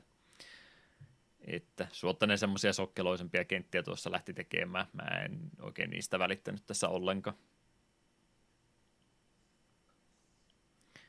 Oliko muuten noiden kenttien layoutin tai muutenkaan kanssa niin mitään muita ongelmia? Siellä oli itsellä ainakin muutama, tai yksi kenttä tulee mieleen. Se oli tämä kenttä, missä lopussa oli sitten tämä pari valjakkotiimistä alas pudonneena niitä piti hetken aikaa suojella ylipäätänsä. Se pelkkä suojelukin on jo ärsyttävää, mutta se koko kenttäkin oli vähän semmoinen erikoisella tavalla toteutettu, että siinä oikein selkeää menosuuta on tuntunut olevan. Toi tuossa pelissä yleinen ongelma tuntunut olevan, että yleensä se oli aika yksiselitteinen, minnekä pitää mennä, mutta pari kertaa se kompastui siinäkin, että oli vähän epäselvää, että mihinkä tässä nyt ylipäätänsä pitäisi kulkea. Joo, ja se kyseinen kenttä, niin just se, etenkin se kentän lopun puolustusosio, minä niin luulin, että okei, tästä me puolustan hyvin, että sä hätäisiin, että hetkinen, tuo puolustettavan HP tippuu koko, että ahaa, siellä on takana joku perkele lentävä. Sitten kun me meni sen kimppuun, niin sitten sieltä toista suunnasta rupesi tulemaan niitä perusjanttereita, ja sitä kyseistä kohtaa jouduin hinkkaamaan useamman kerran, kun se lopulta meni. Tuntui jotenkin, että emme pysty puolustamaan tätä molemmista suunnista. Mm. Joo, kyllä varmasti huonointa tämän pelin antia nämä muutamat hetket, kun pitäisi jotain toista hahmoa suojella. Se ei oikein sovi yhteen tämän hyökkäystavan kanssa, mikä tästä pelistä löytyy. Se, kun sä lukitset jonkun targetin itsellesi, ammut sinne etäisyyteen ne pommit ja räjäytät sen, niin siinä on sen verran viivettä aina, että mä ainakaan pystyn edes kuvittelemaan, että pystyyköhän noita tommosia kohteita tässä pelissä ikinä läpäisemään sillä, että se suojeltava ei ottaisi vahinkoa. Mä ainakaan pystynyt siinä, vaikka mä kuinka näppärästi yritin tehdä, niin silti siinä kestää aina niiden pommien lähettäminen eteenpäin sen verran aikaa, että vähän tulee otettua vahinkoa sieltä sun täältä koko ajan. En kyllä osaa sitä pystyy vetämään niin kuin sillin täydellisesti. Kyllä siinä aika lailla joutuu sitten hätiköimään, jos ei edes onnistu. Ja sitten siinä on sekin riski, että kun hätiköi, niin ne tosiaan ottaa niistä sunkin pommeista sitä vahinkoa. Hmm. Ja rupeat liian nopea näppärä olemaan, niin se ei olekaan tarketanut mihinkään, ne jää ne pommit maahan, ja sitten sä et voi niitä kliarata normaalisti, sun täytyy ne räjäyttää, odottaa, että ne räjähtää ja ampua sitten vasta uudet, niin siinäkin se hätikointi vaan johtaa entistä isompiin virheisiin. Ei ole kovinkaan hyvin toteutettu, ja loppupäässä on sitten tämä yksi tehtävä, missä pitää sitten vielä meidän komentaja puolustaakin, niin oli kyllä siinä kohtaa jo lähellä, että olenkohan minä nähnyt tästä pelistä jo tarpeeksi, voinko minä hyvällä omalla tunnolla ja lopettaa tässä kohtaa. Se on kyllä ikävä kohta. No, siitäkin sitten lopulta läpi pääsin. Siinä onneksi pystyi, sekin riitti, kun yhden kerran vahinkoa teki vihollisiin, niin ne sitten jätti tämän suojeltavan kohteen rauhaan, mutta siitä huolimatta niin aika tukailia tuommoiset puolustukset näillä pelimekaniikoilla kontrollilla tuntuu olevan, että ei niitä onneksi liikaakaan siinä sitten ollut. Semmoisia, mitä tuossa kyllä kovastikin oli, niin ei nyt ihan jokaisen kentän lopussa, mutta melkein jokaisessa oli jonkinlainenkin pomotaistelu sitten kirsikkana kakun päällä. Oliko nämä kuinka viihyttäviä muutoksia, haasteita tuonne aina peruskenttien loppuun? Minusta tämän pelin bossit voi niinku jakaa kahteen osaan. Oli isoja perkeleitä, mitkä oli minun mielestä helpompi hoitaa, ja sitten oli jotain tämmöisiä lähes niin kuin ihmisen kokoisia. Se oli aika alkupuolella tuli tämä yksi jäbä, joka ampui sille ihan perkeleen kokoisella laaserilla, niin en tykännyt siitä bossista, se väisteli liikaa. Se oli vastaan innoittavaa tapella, kun se, no niin, se vaan väistelee, että nyt sä rupeat lataa sun Jarkemmalta sun laaseria, okei, nyt minä tulen ja pommitan sinua, rinse and repeat. Ja sitten jos se osui sillä laaserilla, niin sen huomasi, helttipaari sanoi bye bye. Joo, mä tykkäsin näistä bossitaistelusta kyllä, että suht helppoja mun mielestä, sekä pienet että isot. Ei valitettava. Joo, se on, monissa oli semmoisia peruspomosuunnittelut, aika selkeästi ne heikot spotit ja muut oli esille laitettu. Ehkä niissä se tosiaan vaikeustason tuunaus olisi vielä pikkasen saanut lisää huomiota vaatia. Aika monet niistä bossista oli semmoiset, että huomaa selvästi, ketä tässä on nyt ajateltu, että väistele nämä aseet ja hyökkää tässä kohtaa, mutta aika monet bossit mä tuossa pystyin ihan vaan sillä, että no, minä teen suhun nopeammin vahinkoa, kun sinä teet muuhun vahinkoa, niin en minä edes väistä yhtään mitään, että tämä nyt vaan menee pommeja räjättämällä sen verran nopeasti, että jos mä en yritä kädessä tätä bossia sen mekaniikoita opetella, että osittain oli vähän turhaan helppoakin, on siellä kyllä sitten vaikeampiakin, mitä pisemmälle peli menee, niin en nyt voi sanoa, että liian helpoksi ainakaan kokonaisuutena olisi jäänyt, mutta alkupää varsinkin niin oli kyllä välillä semmoista, että ei sinne nyt hirveästi tarvinnut yrittäjä keskittyä, meni ihan omalla painollansa läpi. Se oli mielenkiintoinen se yksi valtava robotti siellä, oliko se joku asuinalue tai joku tämmöinen siellä aluksessa, niin sen heikko kohta oli sen kyydissä, niin se hyppäsi taas sen kyytiin ja viskoit sinne pommeja, niin se tuntui sille, että tämä todella harvoin yrittää tehdä sinulle mitään silloin, kun sä oot sen kyydissä. Että se käytännössä se oli koko ajan turvassa sen hyökkäys, kun se hyökkäsi itse sen kimppuun. Se oli vähän hämmentävä bossi. Mä olin koko ajan varma, että mä onko tämä bossi rikki, onko siellä toinen formi, tämä on aivan liian helppo, tämä ei tunnu oikealta. Joo, kyllähän se ainakin mulla välillä niin koittaa jollain kädellä heittää mut sieltä pois, mutta siinä aika 2 sekuntia menee, kun hyppäät pois ja hyppäät takaisin, niin saa taas pommittaa rauhassa. Niin, kyllä se, niin se välillä yritit sekin se niin kuin, aika selvästi niin käytännössä näki liikkeessä, että hei, minä lyön ihan kohta, sinun en minä väistäisin. Joo. Että siinä niin kuin, riskiä ollut, että tuli otettua damaakea. Mites noin muuten kuin vaikeustasosta kerran vähän tässä sivuuttioon, niin pelin toi yleinen vaikeustaso, että minkälaisessa kaaressa se kulkee alusta loppuun asti? Tosi helppo johonkin 10. kenttään asti ja sitten vaikeustaso nousee aivan liian paljon, aivan liian nopeasti. Niin, hyppäsin kyydistä, kun siinä kohtaa, kun vaikeustaso rupesi nousemaan. Mulla meni herra, mutta oli sieltä, okei, mä olen tätä tarvitsen paljon, en jaksa enää.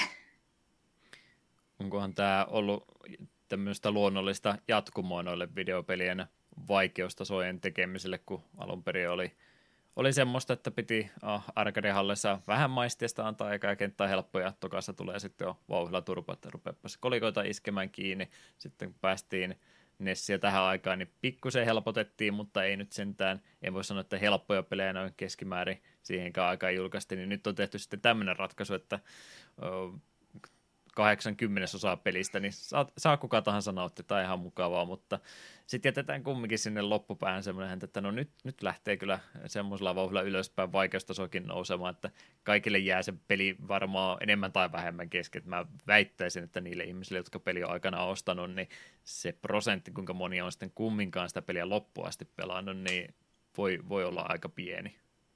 Ei ainakaan Eurooppa-version omistajat. No joo, siinä on toki oma puolensa. Haluatko siitä jotain sanoa?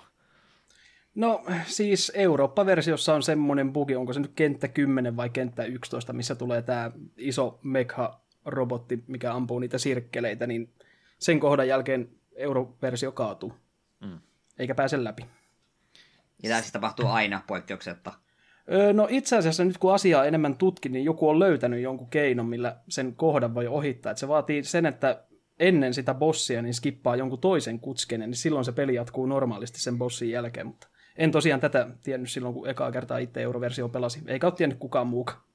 Okei, tuo käy todella paljon järkeen. Jep. Joo, siinä ei ollut testaajatkaan siis sitä bossia päässyt läpi, se on nimittäin se hetki juuri, kun se peli päättää, että no nyt menee vähän vaikeammaksi. Okei, on se vähän noussut se vaikeustasosta ennenkin, mutta että siinä kohtaa mä veikkaan, että on aika moni pysähtynyt tuohon kyseiseen bossitaisteluun, niin onko sitten PAL-version portteja, niin ei ole jaksettu kokeilla sen jälkeen, että no kai se toimii. Toi nyt luulisi olevan aika yksinkertainen asia huomata, jos peli kaatuu joka ikinen kerta tuossa kohtaa, mutta ei kai sitten. Kertoo aika paljon, kuinka paljon monet japanistudiot on noista PAL-porttauksista sitten aikanaan välittänyt. Kunhan vaan myytiin saa, niin sekin jo riittää. Joo, kieltämättä tosiaan vaikeustasolta ja muuta, niin on aika haastavaa siellä loppupäässä sitten, että on onnea vaan ja menestystä, mutta ainakin joudun itse ihan röyhkeästi myöntämään, että joutui sitten vähän save stateakin tuossa loppuvaiheella hyödyntämään, kun halusin kumminkin loppuun asti puskea sen. Aika paljon treenaamista ja harjoittelua ja hyviä refleksejä varsinkin vaatii, että tuo peli sitten lopulta läpi asti pystyy edes pelaamaan. Joo, mulla siinä yksi game overi tuli vaan viimeisessä kentässä nyt tällä pelikerralla, mutta silloin kun mä oon ekaa kertaa pelannut, niin kyllä niitä tuli useita. Se viimeinen kenttä on tukala. Joo, en mä kyllä jaksaisi uskoa, että mä vaikka kuinka yrittäisin aikaa varata sen varten, niin ei mulla kärsivällisyys riittäisi se viimeisen kentän läpäisymiseen ikinä, että aika ilkeä haaste sinne loppuun varsinkin on laitettu ja muutenkin jo muutamat edellisetkin on jo semmoisia koettelemuksia on ollut, että uskoisin ainakin, että aika monelta peli on sitten kesken jäänyt. Se kumminkin, että kun se antaa se peli niin pitkälle sitä siimua, niin siinä kohtaa ei enää voi peliä palauttaakaan. Se on jo 2 tuntia pyörinyt koneessa, että ei me enää sitä takaisin oteta. Niin, olisi ollut ihan kiva, että tässä olisi ollut vaikka checkpointit kentissä. Niin, kyllähän siellä aika monessa oli siinä bossin kohdalla, mutta kentän sisällä joo, niitä ei kyllä tainnut olla. Se oli vähän turhauttavaa, kun olit se kenttää hinkannut pitkän pätkän ja kuolit ja koko homma alusta. Joo, kyllä se siinä mielessä antelesoitti, jos sinne bossihuoneeseen asti pystyy heittäytymään, vaikka heti kuolisi, niin yleensä se antaa sitten sen bossitaistelun alusta asti aloittaa uudestaan. Siinä taitaa ilmeisesti se pistemäärä, mitä sä oot kentän aikana kerännyt, niin se sitten resetoitua, millä on jotain seuraamuksia, mutta että jos se vaan haluaa nauttia pelin läpäisystä ainakin, tai 10 kenttää asti pelaamisesta, niin se vielä onnistuu aika helposti. Joo, pisteethän siinä nollaantuu, mutta HP saa kaikki takaisin sitten game overin jälkeen, niin kyllä sitten helpottaa vähän bosseja. Joo, kyllä se pitäisi sen jälkeen mennä, vaikka jos bosseja kunnolla ehtinyt eikä kokeilun jälkeen oppimaan, niin todennäköisesti jo valtaosan bosseista pystyy ihan täydellä helttimittarin voimalla jo pelkästään päihittämään kiinni. Sanoit tosiaan että ne pistemäärät putoaa siinä, jos kuolema korjaa välissä, niin mitäs tässä nyt ylipäätänsä koko pistesysteemillä tarkoitetaankaan? Onko sillä mitään merkitystä? Ei. Tyhjentä vastaus. Jos nyt välttämättä haluaa, niin tässähän on toi ranking-systeemi tässä pelissä, että jokaisesta tehtävästä niin saa rankit, onko ne nyt F:n ja S:n välillä sitten. Mulle tuli pelkkää C:tä ja D:tä lähinnä näistä. Ja sitten jos tosiaan kaikista kentistä kerää jonkun B-rankin, A-rankin tai S-rankin, niin siitä saa sitten tuohon yhteen moodiin jotain lisähahmoja pelattavaksi, mutta ei kauheasti mitään muuta hyötyä tästä rankingista ole.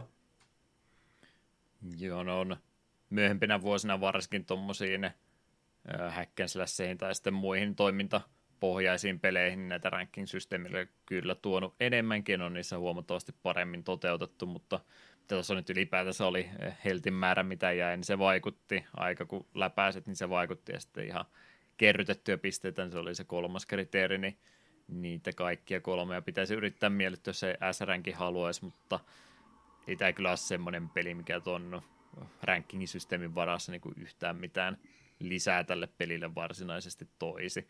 Mä ymmärrän, että tämä on vähän semmoinen arcade-vivahteinen peli, mutta ei se sitä tarkoita, että siinä on pakko olla joku pistesysteemikin mukaan. Ei toi ainakaan minua mitenkään eri tavalla tuota peliä kannustanut pelaamaan, niin annoin olla vaan. Vähän paha mieli tuli, kun sitä D:tä tuli aina välillä, mutta olkoon sitten niin. Kunhan läpi meni kenttä, niin se riitti minulle. Sepä, että ei se motivoinut yrittämään kovemmin kuin se. Jos olisi alkupäin kentissä tullut helposti B:tä ja A:tä, niin sitten olisi okei, no yritetäänpä. Mutta sitten kun alusta asti tulee C:tä ja D:tä, niin vähän silleen, no ihan sama, ei minua kiinnosta. Juurikin näin. Sepä joo, mitä Tseppi tuossa itsekin aikaisemmin arveli, että miten sitä hyviä ränkkiä saa, ja yritin vähän edes ottaa selvää, niin se on joko niinpä, että vedät kauhealla vauhdilla kentän läpi, pommitat kaiken heikon perästä, mitä sieltä tulee, että yrität läpäistä nopeasti ja toki vielä mahdollisimman vähän vahinkoa ottamatta, niin se on hyvä tapa, tai sitten vielä parempi tapa, mutta huomattavasti tylsempi tapa, niin tosiaan jos on jotain vihollisia, jotka ampuu semmoisia kuteja, mitkä pystyy pommeilla ruudulta kliaraamaan, niin niistä saa pisteitä, niin sitten sä voit käytännössä niitä vaan siellä farmailla niin kauan, kunnes on kriteerit täyttynyt ja voit sitten läpäistä kentän, niin ei kyllä mitään hyvää pelaamistapaa ainakaan kannustaa harrastamaan tuo koko systeemi, että aika turha elementti koko pelissä kieltämättä on tuo puoli. Niin joo, että se on vielä niin typerä, siis että sä pystyt pelkästään pisteitä grindaamalla niin ohittamaan periaatteessa ne muut kriteerit. Joo, mutta kaikissa kentissähän se ei toimi, kun niin jotkut on sellaisia autoscrollereita ja tälleen. Joissain on sitten pakko varmaan vetää nopeasti ja ottamatta osumaan.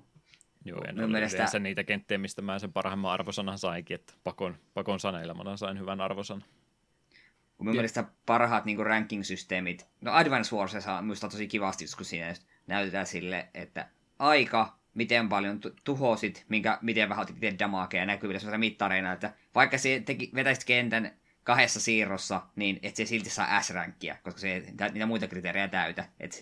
Vähän typerää tuommoinen, että se pystyy niin ylikompensoimaan jollain osa-alueella niin, että niillä muilla osa-alueilla on väliä. Se pääsee. Ja itse asiassa nyt vähän vielä ohi aiheen. Eikö se Valkyrie Chroniclessakin ollut ranking-systeemi, ja se oli pelkästään niin kuin vuorojen perusteella. Ihan sama, vaikka se meni koko komppania yhtä ukkoa vaille nurin, mutta jos se oli tarpeeksi nopea, niin se oli S-rankin arvoinen saavutus. En pidä sellaista ranking-systeemistä. Mutta jos jotain hyvää miettii, niin ainakaan tämä ranking-systeemi, niin sulta ei jää kauheasti mitään asioita välistä, vaikka sä vedät sen huonon rankin, että ei jää aseita saamatta sun muuta, toisin kuin jossain Megaman Zeroissa vaikka. Niin totta, tuo on todella hyvä huomio. Joo, eikä tule mitään bad endingiäkään siitä, jos kaikki menee D-arvosanalla läpi. No, onneksi ei siis mitään hyvää sen taakse ole piilotettu. Niin onneksi se on puolivillainen juttu, niin tästä ei enempää haittaa. Paitsi jos oikeasti rakastaa tota VR-areenaa, niin ehkä sitten, mutta niin. Kyllä, kyllä. Minkälainen moodi se ylipäätänsä on? En tiedä, en pelannut. Ei vaan, se on tuommoinen 2 pelaajan tai 1 pelaaja vastaan tietokonepelaajan tuommoinen tappelupeli periaatteessa. Mm, erittäin isot lainausmerkit. Niin. Tuon pelin mekaniikoilla tuommoinen 3D-tappelupeli, missä sitten voi pelata pelin bosseilla ja muilla hahmoilla Jutahin lisäksi 1 vastaan 1.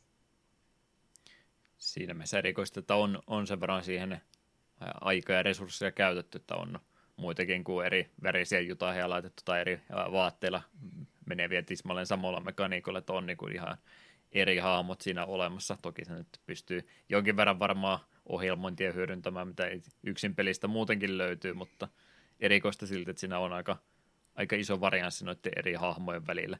Mä kyllä silti voin väittää, että toi mitenkään hirveän hauskaa olisi ollut.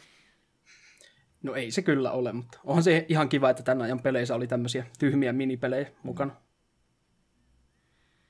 Joo, en kuvittelisi, vaikka yleensä sanoo, että 2 on aina hauskempaa, mutta emme nyt ketään yökylään sen takia kutsu, pelataanko Silent Bomberin VR-areenaan koko ilta. Niin joo, se voi onnistu. Se ei ole toista kertaa tulee. Voi olla, että jää yhteen kokeiluun ja sen jälkeen kaveri sanoo, että pelataanko sitä Tekken 3 nyt. Pykälä ehkä saattaa olla parempi se. No, mahdollisuus pelata toista vastaan siitä löytyy, niin jotain lisäviihdearvoa tuonkin moodin olemassaolosta kyllä siitä tulee. Yksi olemassaolo, mistä mä en ole ihan varma, piti tuolta takakannen teksteistä vielä mainita. Siellä lukee Stealth-like Tactics tuosta pelistä, mitä elementtiä nämä tarkoittaa. No, jos nyt oikein haluaa repiä, niin onko se stealthia, jos sä jätät pommit maahan, meet karkuun ja odotat, että vihollinen tulee ja räjäytät, niin onko se stealthia vai ei? Ei. Niin. Et se on niinku ainoa pieni elementti, mutta ei sekään oikein, ei. Mm. Kyllä nyt on koitettu vaan hakea huonosti sitä Metal Gear Solid-fanikuntaa sieltä. Joo, ei siinä oikein mitään muutakaan selitystä voi olla, että jotain traileria laittanut demo-cd:lle ja näkee, että siellä on jotain Metal Gearin näköistä robottivastusta tulossa ja tässä on jotain tarinaa ja about pikselitaide, tai ei pikseli, mutta toi 3D-haamot, kasvotkin näkyy ja muuta, että vähän ei se on sen näköinen, mutta se yhteneväisyydet siihen kohtaan sitten jo loppuukin, että ei tässä kyllä yhtään mitään stelttiin liittyvää ole. Mä nyt vähän epäilen, että kuka täällä nyt sitten Bandain puolella varmaan nämä mainostekstit on kirjoittanut, niin ei varmaan itse ole pelistä yhtään enempää tiennyt kuin se, mitä hänelle on kerrottu jonkun yhden A4-osan kautta. Mm. Kyllä, kyllä. Mitäs meillä sitten muuta vielä olisi? Niin, no grafiikasta ja muusta, kun siitäkin tuossa mainitsin, niin mitenkäs se osa-alue. 99 vuoden pleikkari 1 peli. En nyt voisi sanoa, että loppupuolen PS1-pelejä, mutta myöhäisempää julkaisua kumminkin oli kyseessä, niin miltä se toi peli nyt 20 vuotta myöhemmin kokeneemmilla silmillä näyttikö? Minun mielestä oli hyvää pleikkari 1-grafiikkaa. Oli ne hahmot kuitenkin silleen tunnistettavia ja kasvot jopa näytti joltakin, niin ihan kiva. Joo, kyllähän toi ihan nätin näköinen peli on, vaikka niin myöhäinen julkaisu onkin. Että vielä parempi, jos olisi joskus 95 tullut, mutta ainoa, mikä niin kuin pisti silmään, oli lähinnä noi hahmomodelit, kun kamera oli oikein lähellä, niin niistä ei ollut mitään high-poly-modelia, niin silloin ne näytti kyllä aika rumilta, kun on ihan ruutuun zoomattu koko naama. Joo, ei kyllä kannata mitään tunteita lähteä hakemaan kasvojen ilmeiden perusteella tai muuta, että se tulee sieltä ääninäyttelyn puolta sitten korkeintaan, mutta ei mitään tämmöistä kannata lähteäkään toivomaan sieltä joukosta.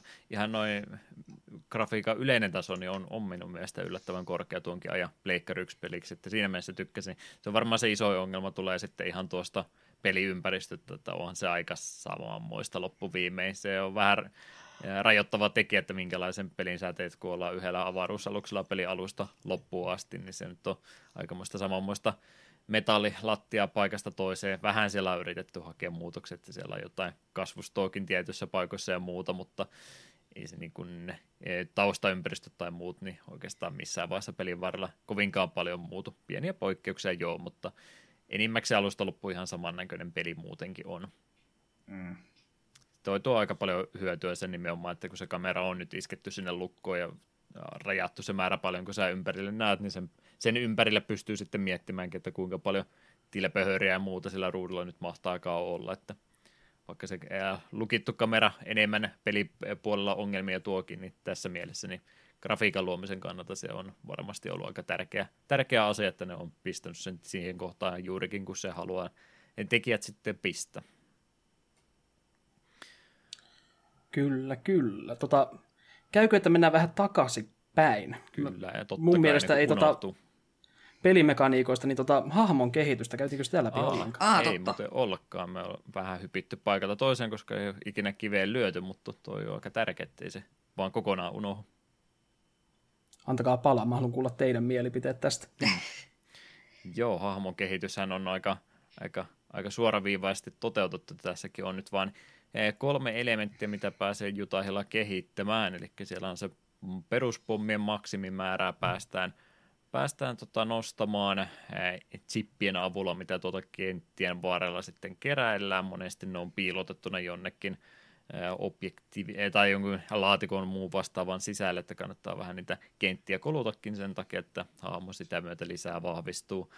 Siellä on myös sitten tuo kantama, että kuinka pitkälle niitä pommia pystyy heittelemään, ja sitten tuo sielti on erikseen myös olemassa, mikä ihan prosenttipohjaisesti laskee vahingon määrää, kuinka paljon vihollisista otat, ja näiden 3 välillä sitten pitäisi päättää, että mitä niistä haluaa lähteä painottamaan. Toi pelihän automaattisesti heittelee niitä tuonne pommien puolelle, ja kunnioitin sitä vähän ehkä turhankin pitkään, että mitään puolustuksia ja muuta tarvitse, lisää vahinkoa vaan, niin tämä on ihan hyvä, mutta ei se välttämättä se voittava strategia ihan joka ikiseen tilanteeseen tuossa pelissä kumminkaan ole.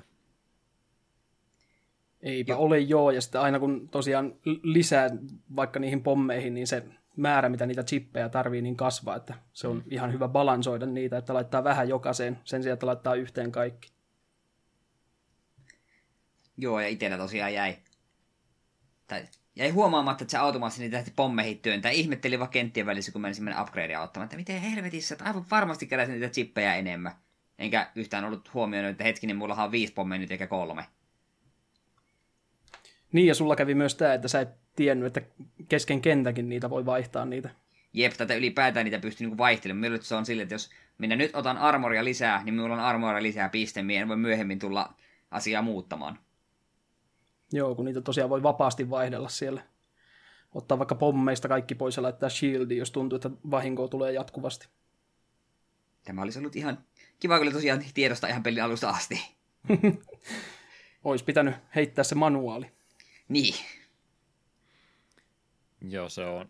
Ajattelee aina, että ottaa vain niitä pommeja mahdollisimman paljon, niin tämä ei ole hyvä strategia, mutta on siellä tiettyjä kohteikin, missä se on niin kuin, melkeinpä suoraan sanoen hyödytöntä, että joskus ne hetket, ikkunat, missä kohtaa sä pääset niitä pommeja johonkin kiinni liimaamaan, niin on sen verran lyhkäisiä, että et sä jotain 8 pommia pystyy edes yhtä aikaa hyödyntämättä, että se on vaan pakko räjättää aikaisemmin, niin siinä kyllä kannattaa suosiolla heittää sitten niitä pisteitä jonnekin muualle, koska ne menee käytännössä hukkaan, jos et sä niitä pysty sitä maksimimäärää pommeja tehokkaasti joka tilanteessa käyttämään. Onneksi tosiaan pääsee vaihtelemaan sitten, niin ei tässä mitään peruuttamattomia ratkaisuja tulla tehneeksi.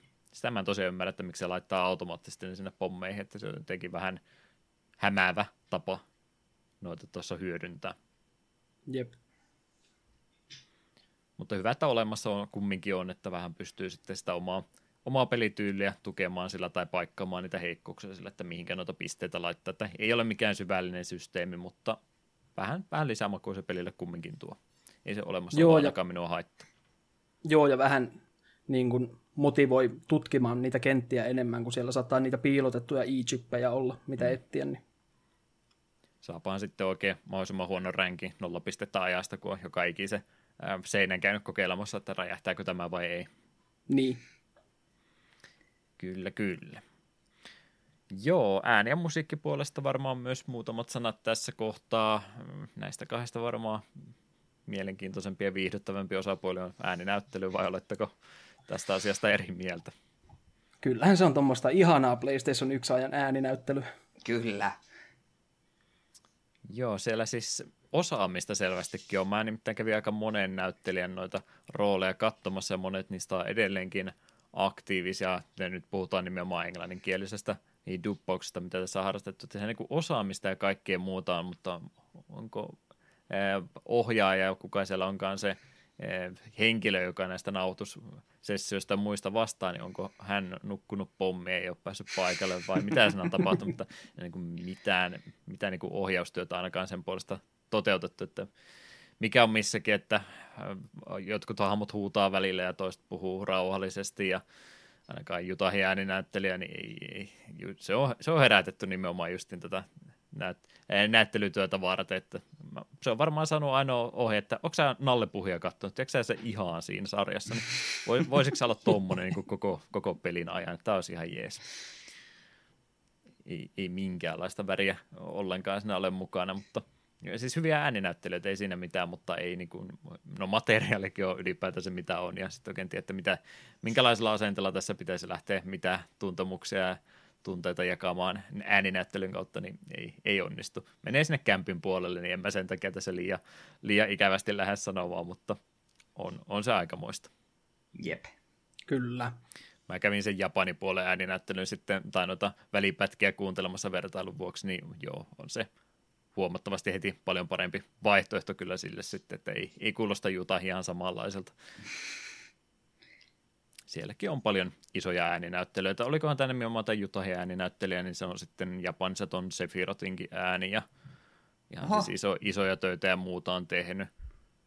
Eetulle piti kommentoida, kun mä kävin, tuli ekana mieleen, että täällä on yksi myöhäisempi välipätkä, missä tulee tämmöinen kohta, että Jutahi pitää pelastaa sitten myöhemmin ja siinä tulee nämä kaksi muuta tiimin jäsentä hakemaan ja sanoo tämän hyvän japanilaisen lausahduksen, mikä varmaan joka ikisessä tämmöisessä sarjassa on sanottu, että ei jätetä kavereita perään, ja kävin sitten Japanissa kuuntelemaan, että käyttääkö ne sanaa nakama tässä, ja totta kai ne käyttää, ja sitten se pienempi äijä, joka siinä on, niin se on usompi ääninäyttelijäkin vielä, on sanomassa sen, että... Kappe Yamaguchi, helvetin hyvä ääninäyttelijä, ja Usopp on yksi ylipäätään suosikkihahmo koko One Pieceissä. Että isoja äänenäyttelyitä on Japanin puolellekin mukaan mahtunut. Siinä mielessä ainakin siihenkin puoleen on panostettu, mutta toteutus sitten ehkä Englannin puolella, niin pikkasen ontuu. Mitäkäs meidän musiikkipuoli näin muuta, ennen kuin sekin kokonaan unohtuu? Se on aikamoista 90-luvun industriala jumputusta kyllä, mutta ei minua haitanut ollenkaan. Tuli ainakin semmoinen aikamatkafiilis tuossa, kun tuota pelaista mä oon oikeasti pelaamassa 90-luvun lopun pleikkari 1 peli, että kuulostaa ihan sopivalta tähän aikakautta. Se kävi äsken maagisen sana, että ennen kuin se unohtuu, koska muuten se oli jo unohtunut, ei niin kuin minkäänlaista muistijälkeä jättänyt koko soundtracki. Mulla jätti itse asiassa, ei nyt kaikki ollut kovia bängereitä, mutta kyllä siellä oli muutama ihan hyvä biisikin joukossa, mitä mielellään tuossa kuuntelin muistinpanoja tehdessäni, että ei nyt missään tapauksessa kaikkia, kun en suosikki OST tässä ole kyseessä, mutta ihan hyvää settiä siellä oli joukossa, mulla jäi siitä ihan positiivinen fiilis. Joo, ei munkaan mielestä mikään huono soundtrack. Että parhaiten mulle jäi mieleen se, mikä kenttä se nyt on, missä mennään sillä laudalla siellä jossain viemärissä, niin siinä se oli semmoinen kiva teknojumputus, niin se jäi päähän hetkeksi. Kun on teräsrumpuja ainakin hakataan monessa eri biisissä, niin jättää hyvää vaikutelmaa. Jeps. Mitäs sitten muuta meillä pelistä vielä oli sanottavaa? Tässä oli myös tämmöinen Advanced Mode olemassa tosiaan, mikä aukeaa sitten sen jälkeen, kun tuon peli on kertaalleen läpäisylle, mutta se, että onko siitä mitään uudelleenpeluarvoa se enempää, no se nimenomaan se mahdollista, että sä voit pelata kentät vapaasti sitten vielä uudestaan haluamalla sit tavalla tai haluamassa järjestyksessä. Muutenhan tuo kampanja etenee kenttä kerrallaan eteenpäin eikä päästä enää pakittelemaan, mutta pelin jälkeen se sen verran vapautta, että pääset sitten uudestaan noita kenttiä kokeilemaan, varsinkin jos haluat niitä parempia rankingia sieltä ottaa. Se on vähän, menee sinne samaan kritiikkiin se koko ranking-systeemin kanssa, että sä niitä S-rankkejä saat, niin se melkein vaatii sen uudelleen pelikerran ja maksimi-upgradeit ja tämmöiset, että siinä on mitään toivoakaan niitä sitten saada. Jep. Ja se kertoo aika huonosta niin kuin ranking-systeemin suunnittelusta. Mm. Että hyvä, että se on jälleen kerran olemassa, mutta ei mulla ainakaan peliläpäisyn jälkeen jäänyt fiilistä, että lähdetäänpä uudestaan pelaamaan sen takia, että saa vähän enemmän pisteitä. Kyllä, kyllä. Tosiaan ei mitään jatko-osia ole tälle pelille sen jälkeen sitten tullut. Uudelleen julkaisu oli tosiaan ainoastaan se Japanin PS Store, jotain Pleikkari 3 näitä avatari-ikoneita taitaa pelistä olla, mutta siinä taitaa kutakuinkin olla ainut mainonnat, mitä tämän pelin pohjalta on sen jälkeen enää tehty, että aika unohtuneesta tapauksesta on tässä kyllä sitten kyse. Ymmärtääkseni peli, jos haluaa ihan fyysisenä lähteä ostamaan, niin ei nyt se PAL-versio tosiaan ihan mahdottoman arvokas ole, että jos sen vielä hyllynsä haluaa, niin tämä optio vielä ainakin toistaiseksi pitäisi olla olemassa, jos se vain jostain löytää. Parin kympin luokka. Mm.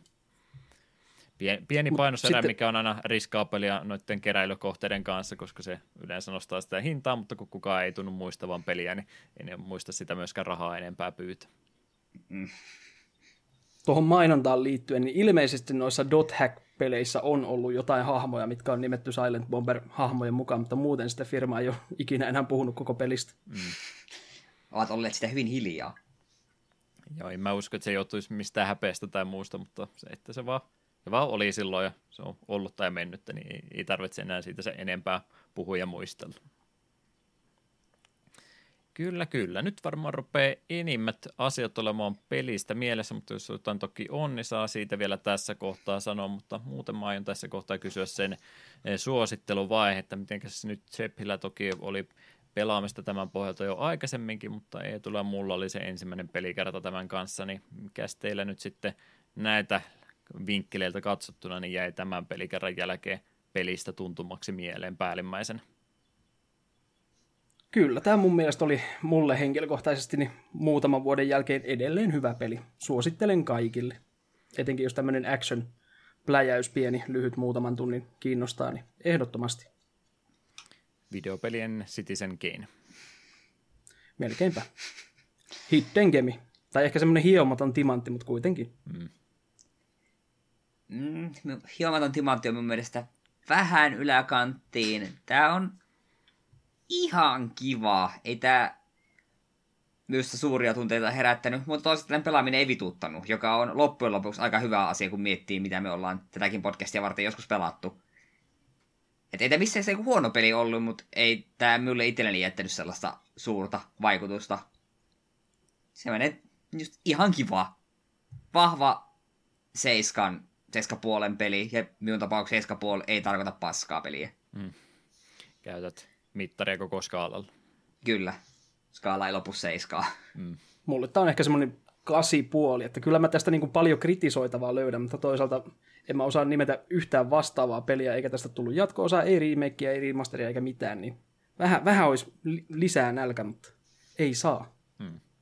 Paremminkin vielä olisi voinut tehdä. Onko ylipäätänsä tämmöisiä tällä tavalla toteutettu pelejä ei hirveästi muutenkaan tullut, kun se on mulle on vähän vaikea just sitä, vaikka mulla nyt enimmäkseen positiivinen fiilis pelin pelaamisesta jäikin, niin tämä menee vähän sinne vaniljajäätelyn puolelle, että kaikki muut on sitten muita mausteita tämän päälle ruvennut laittamaan, että rokuja laikki efektejä ja muuta tämmöistä kivaa muuta ekstraa peruspelimekaniikan päällä, mutta ihan vaan ihan puhdas top-down shooteri, niin ei tämmöisiä kyllä hirveästi tehdä enää. Ei mulla ainakaan mieleen. Tulee indie-peliä varmasti osaa joku heittää, mutta muuten, että ei tämmöisiä kyllä kovinkaan paljon enää vastaan tullut.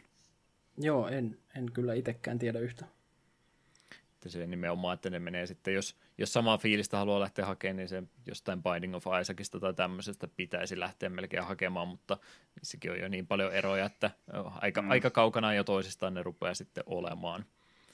Mutta jo sen takia, kun tuommoisia myöhempiä julkaisuja ehkä enemmän pelannut, niin sen takia tämä pikkusen tuntuu itsellekin turhan kevyeltä tapaukselta ja muitakin semmoisia ongelmia siellä tosiaan, mitä tässä läpi käytiin, niin matkan varrella olisi ollut, mitä olisi toivonut korjattavaksi, mutta ei mulla todellakaan mikään huono fiilis pelin pelaamisesta jää, että mä en ole niitä numeroita yleensä tykännyt antaa, mutta kun tekin nyt annoitte, niin mulla se menee varmaan sinne 8 miikan puolelle, että enimmäkseen hyvä fiilis jäi, mutta tosiaan kyllä se joku jatko-osaakin tämä olisi ansainnut, missä oltaisiin vähän paremmin voitu asiat toteuttaa.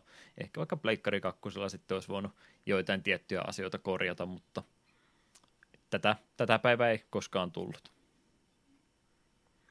Mutta en ole ollenkaan harmissani, että tämmöistä peliä ehdotit, että oli ihan hyvä valinta meidän jaksoksi. Olisi mennyt kokonaan muuten itseltä ohi, että en olisi kyllä itse tämmöistä osannut koskaan jakson aiheeksi kehottaa tai ehdottaa, että kiitoksia siitä kovasti. Niin, no siinä mielessä, hyvä.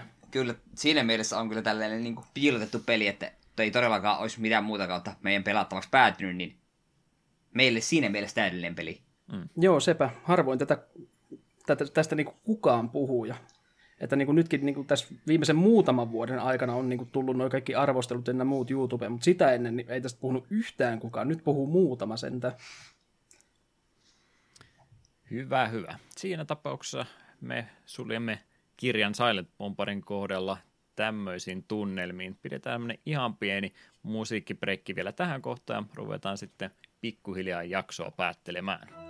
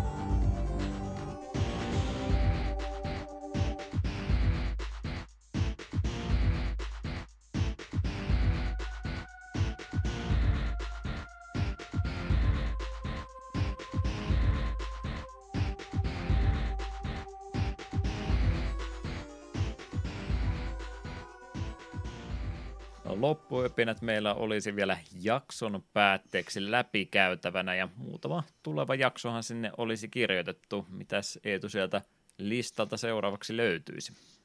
Joo, seuraavalla kerralla meillä on jälleen kuuntelijatoive. Tohelat halusi, että käsittelemme Unirällin 8.6.2021.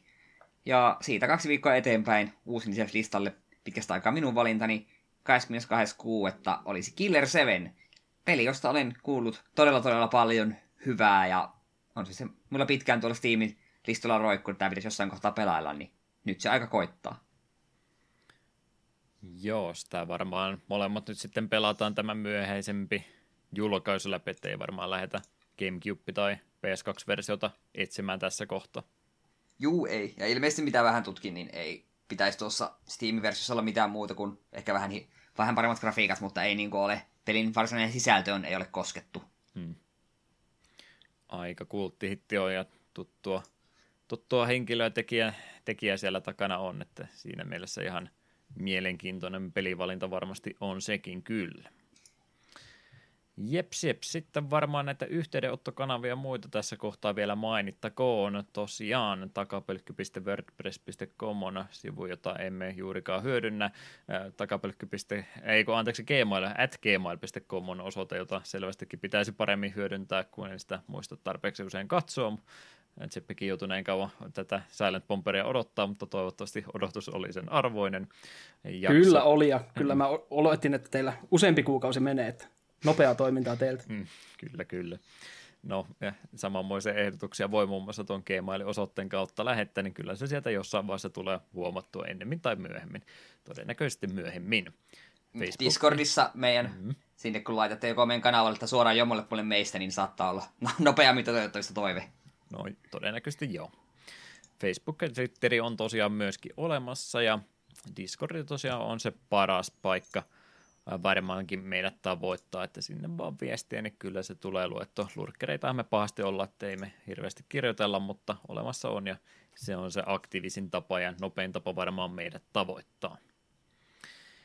Jeps, tässä kohtaa erittäin iso kiitos Tseppille, kun on malttanut ihan näinkin pitkää podcastia varten tulemaan, on treenannut varmastikin kovasti jo monta edellistä viikkoa, että selviää tästä koitoksesta, mutta hyvin on pärjännyt loppuun asti, ja palkintona siitä on, että saa kertoa, jos jotain mainostettavaa striimaat välillä ainakin ja muuta, niin tässä kohtaa olisi ne hyvä kertoa. Joo, no eipä mulla oikein muita kanavia ole muuta kuin toi Twitchin kanava, että siellä mä striimailen about kerran kuukaudessa. eli aika harvoin, joskus enemmän, joskus vähemmän, mutta twitch.tv/Nintendo, D-kirjaimilla Nintendo, se on se mun paikka. On mulla Twitterikin, @Cephi, onko siinä 3 i-kirjainta sitten, mutta sinne mä lähinnä laitan vaan ilmoitukset, kun mä aloitan striimaamaan. Vaikka sä sitä Twitch-kanavaa joskus tai nimeä, kun mä tuossa rupesin muistin, kun mä käytin sanaa Nintendo aikaisemmin, ja tuliko se mulla vaan jostain alitajunnasta, että se oli sun kanavankin nimi vai mistä tämä oikein oli? Mä muistelin, että sä olet jollain muullakin nimellä aikaisemmin ollut. Oli jo muutama vuosi sitten, mutta vaihdoin sitten tuommoisen mukaan hauskaan. Mm. Kyllähän se voit aina myös sitten tuolle meidän Discordinkin vaikka linkin laittaa, kun rupeat striimailemaan, niin saattais vaikka itsekin eksystä katsomaan. Mm. Olen mielestäni kanavasi tilannut, mutta joku sähköposti-ilmoitus tulee, niin se nyt tulee vähän liian myöhään. No se on kyllä totta. Mm. Kyllä se tätä Discordia siellä laidalla näkyy aina, jos joku on striimaamassa tälläkin hetkellä. Toki siitä ei mitään suoraa ilmoitusta tulee, mutta näkee sitä ainakin, jos livenä joku on. Se on totta, kyllä. Mistäs Eetu löytyy?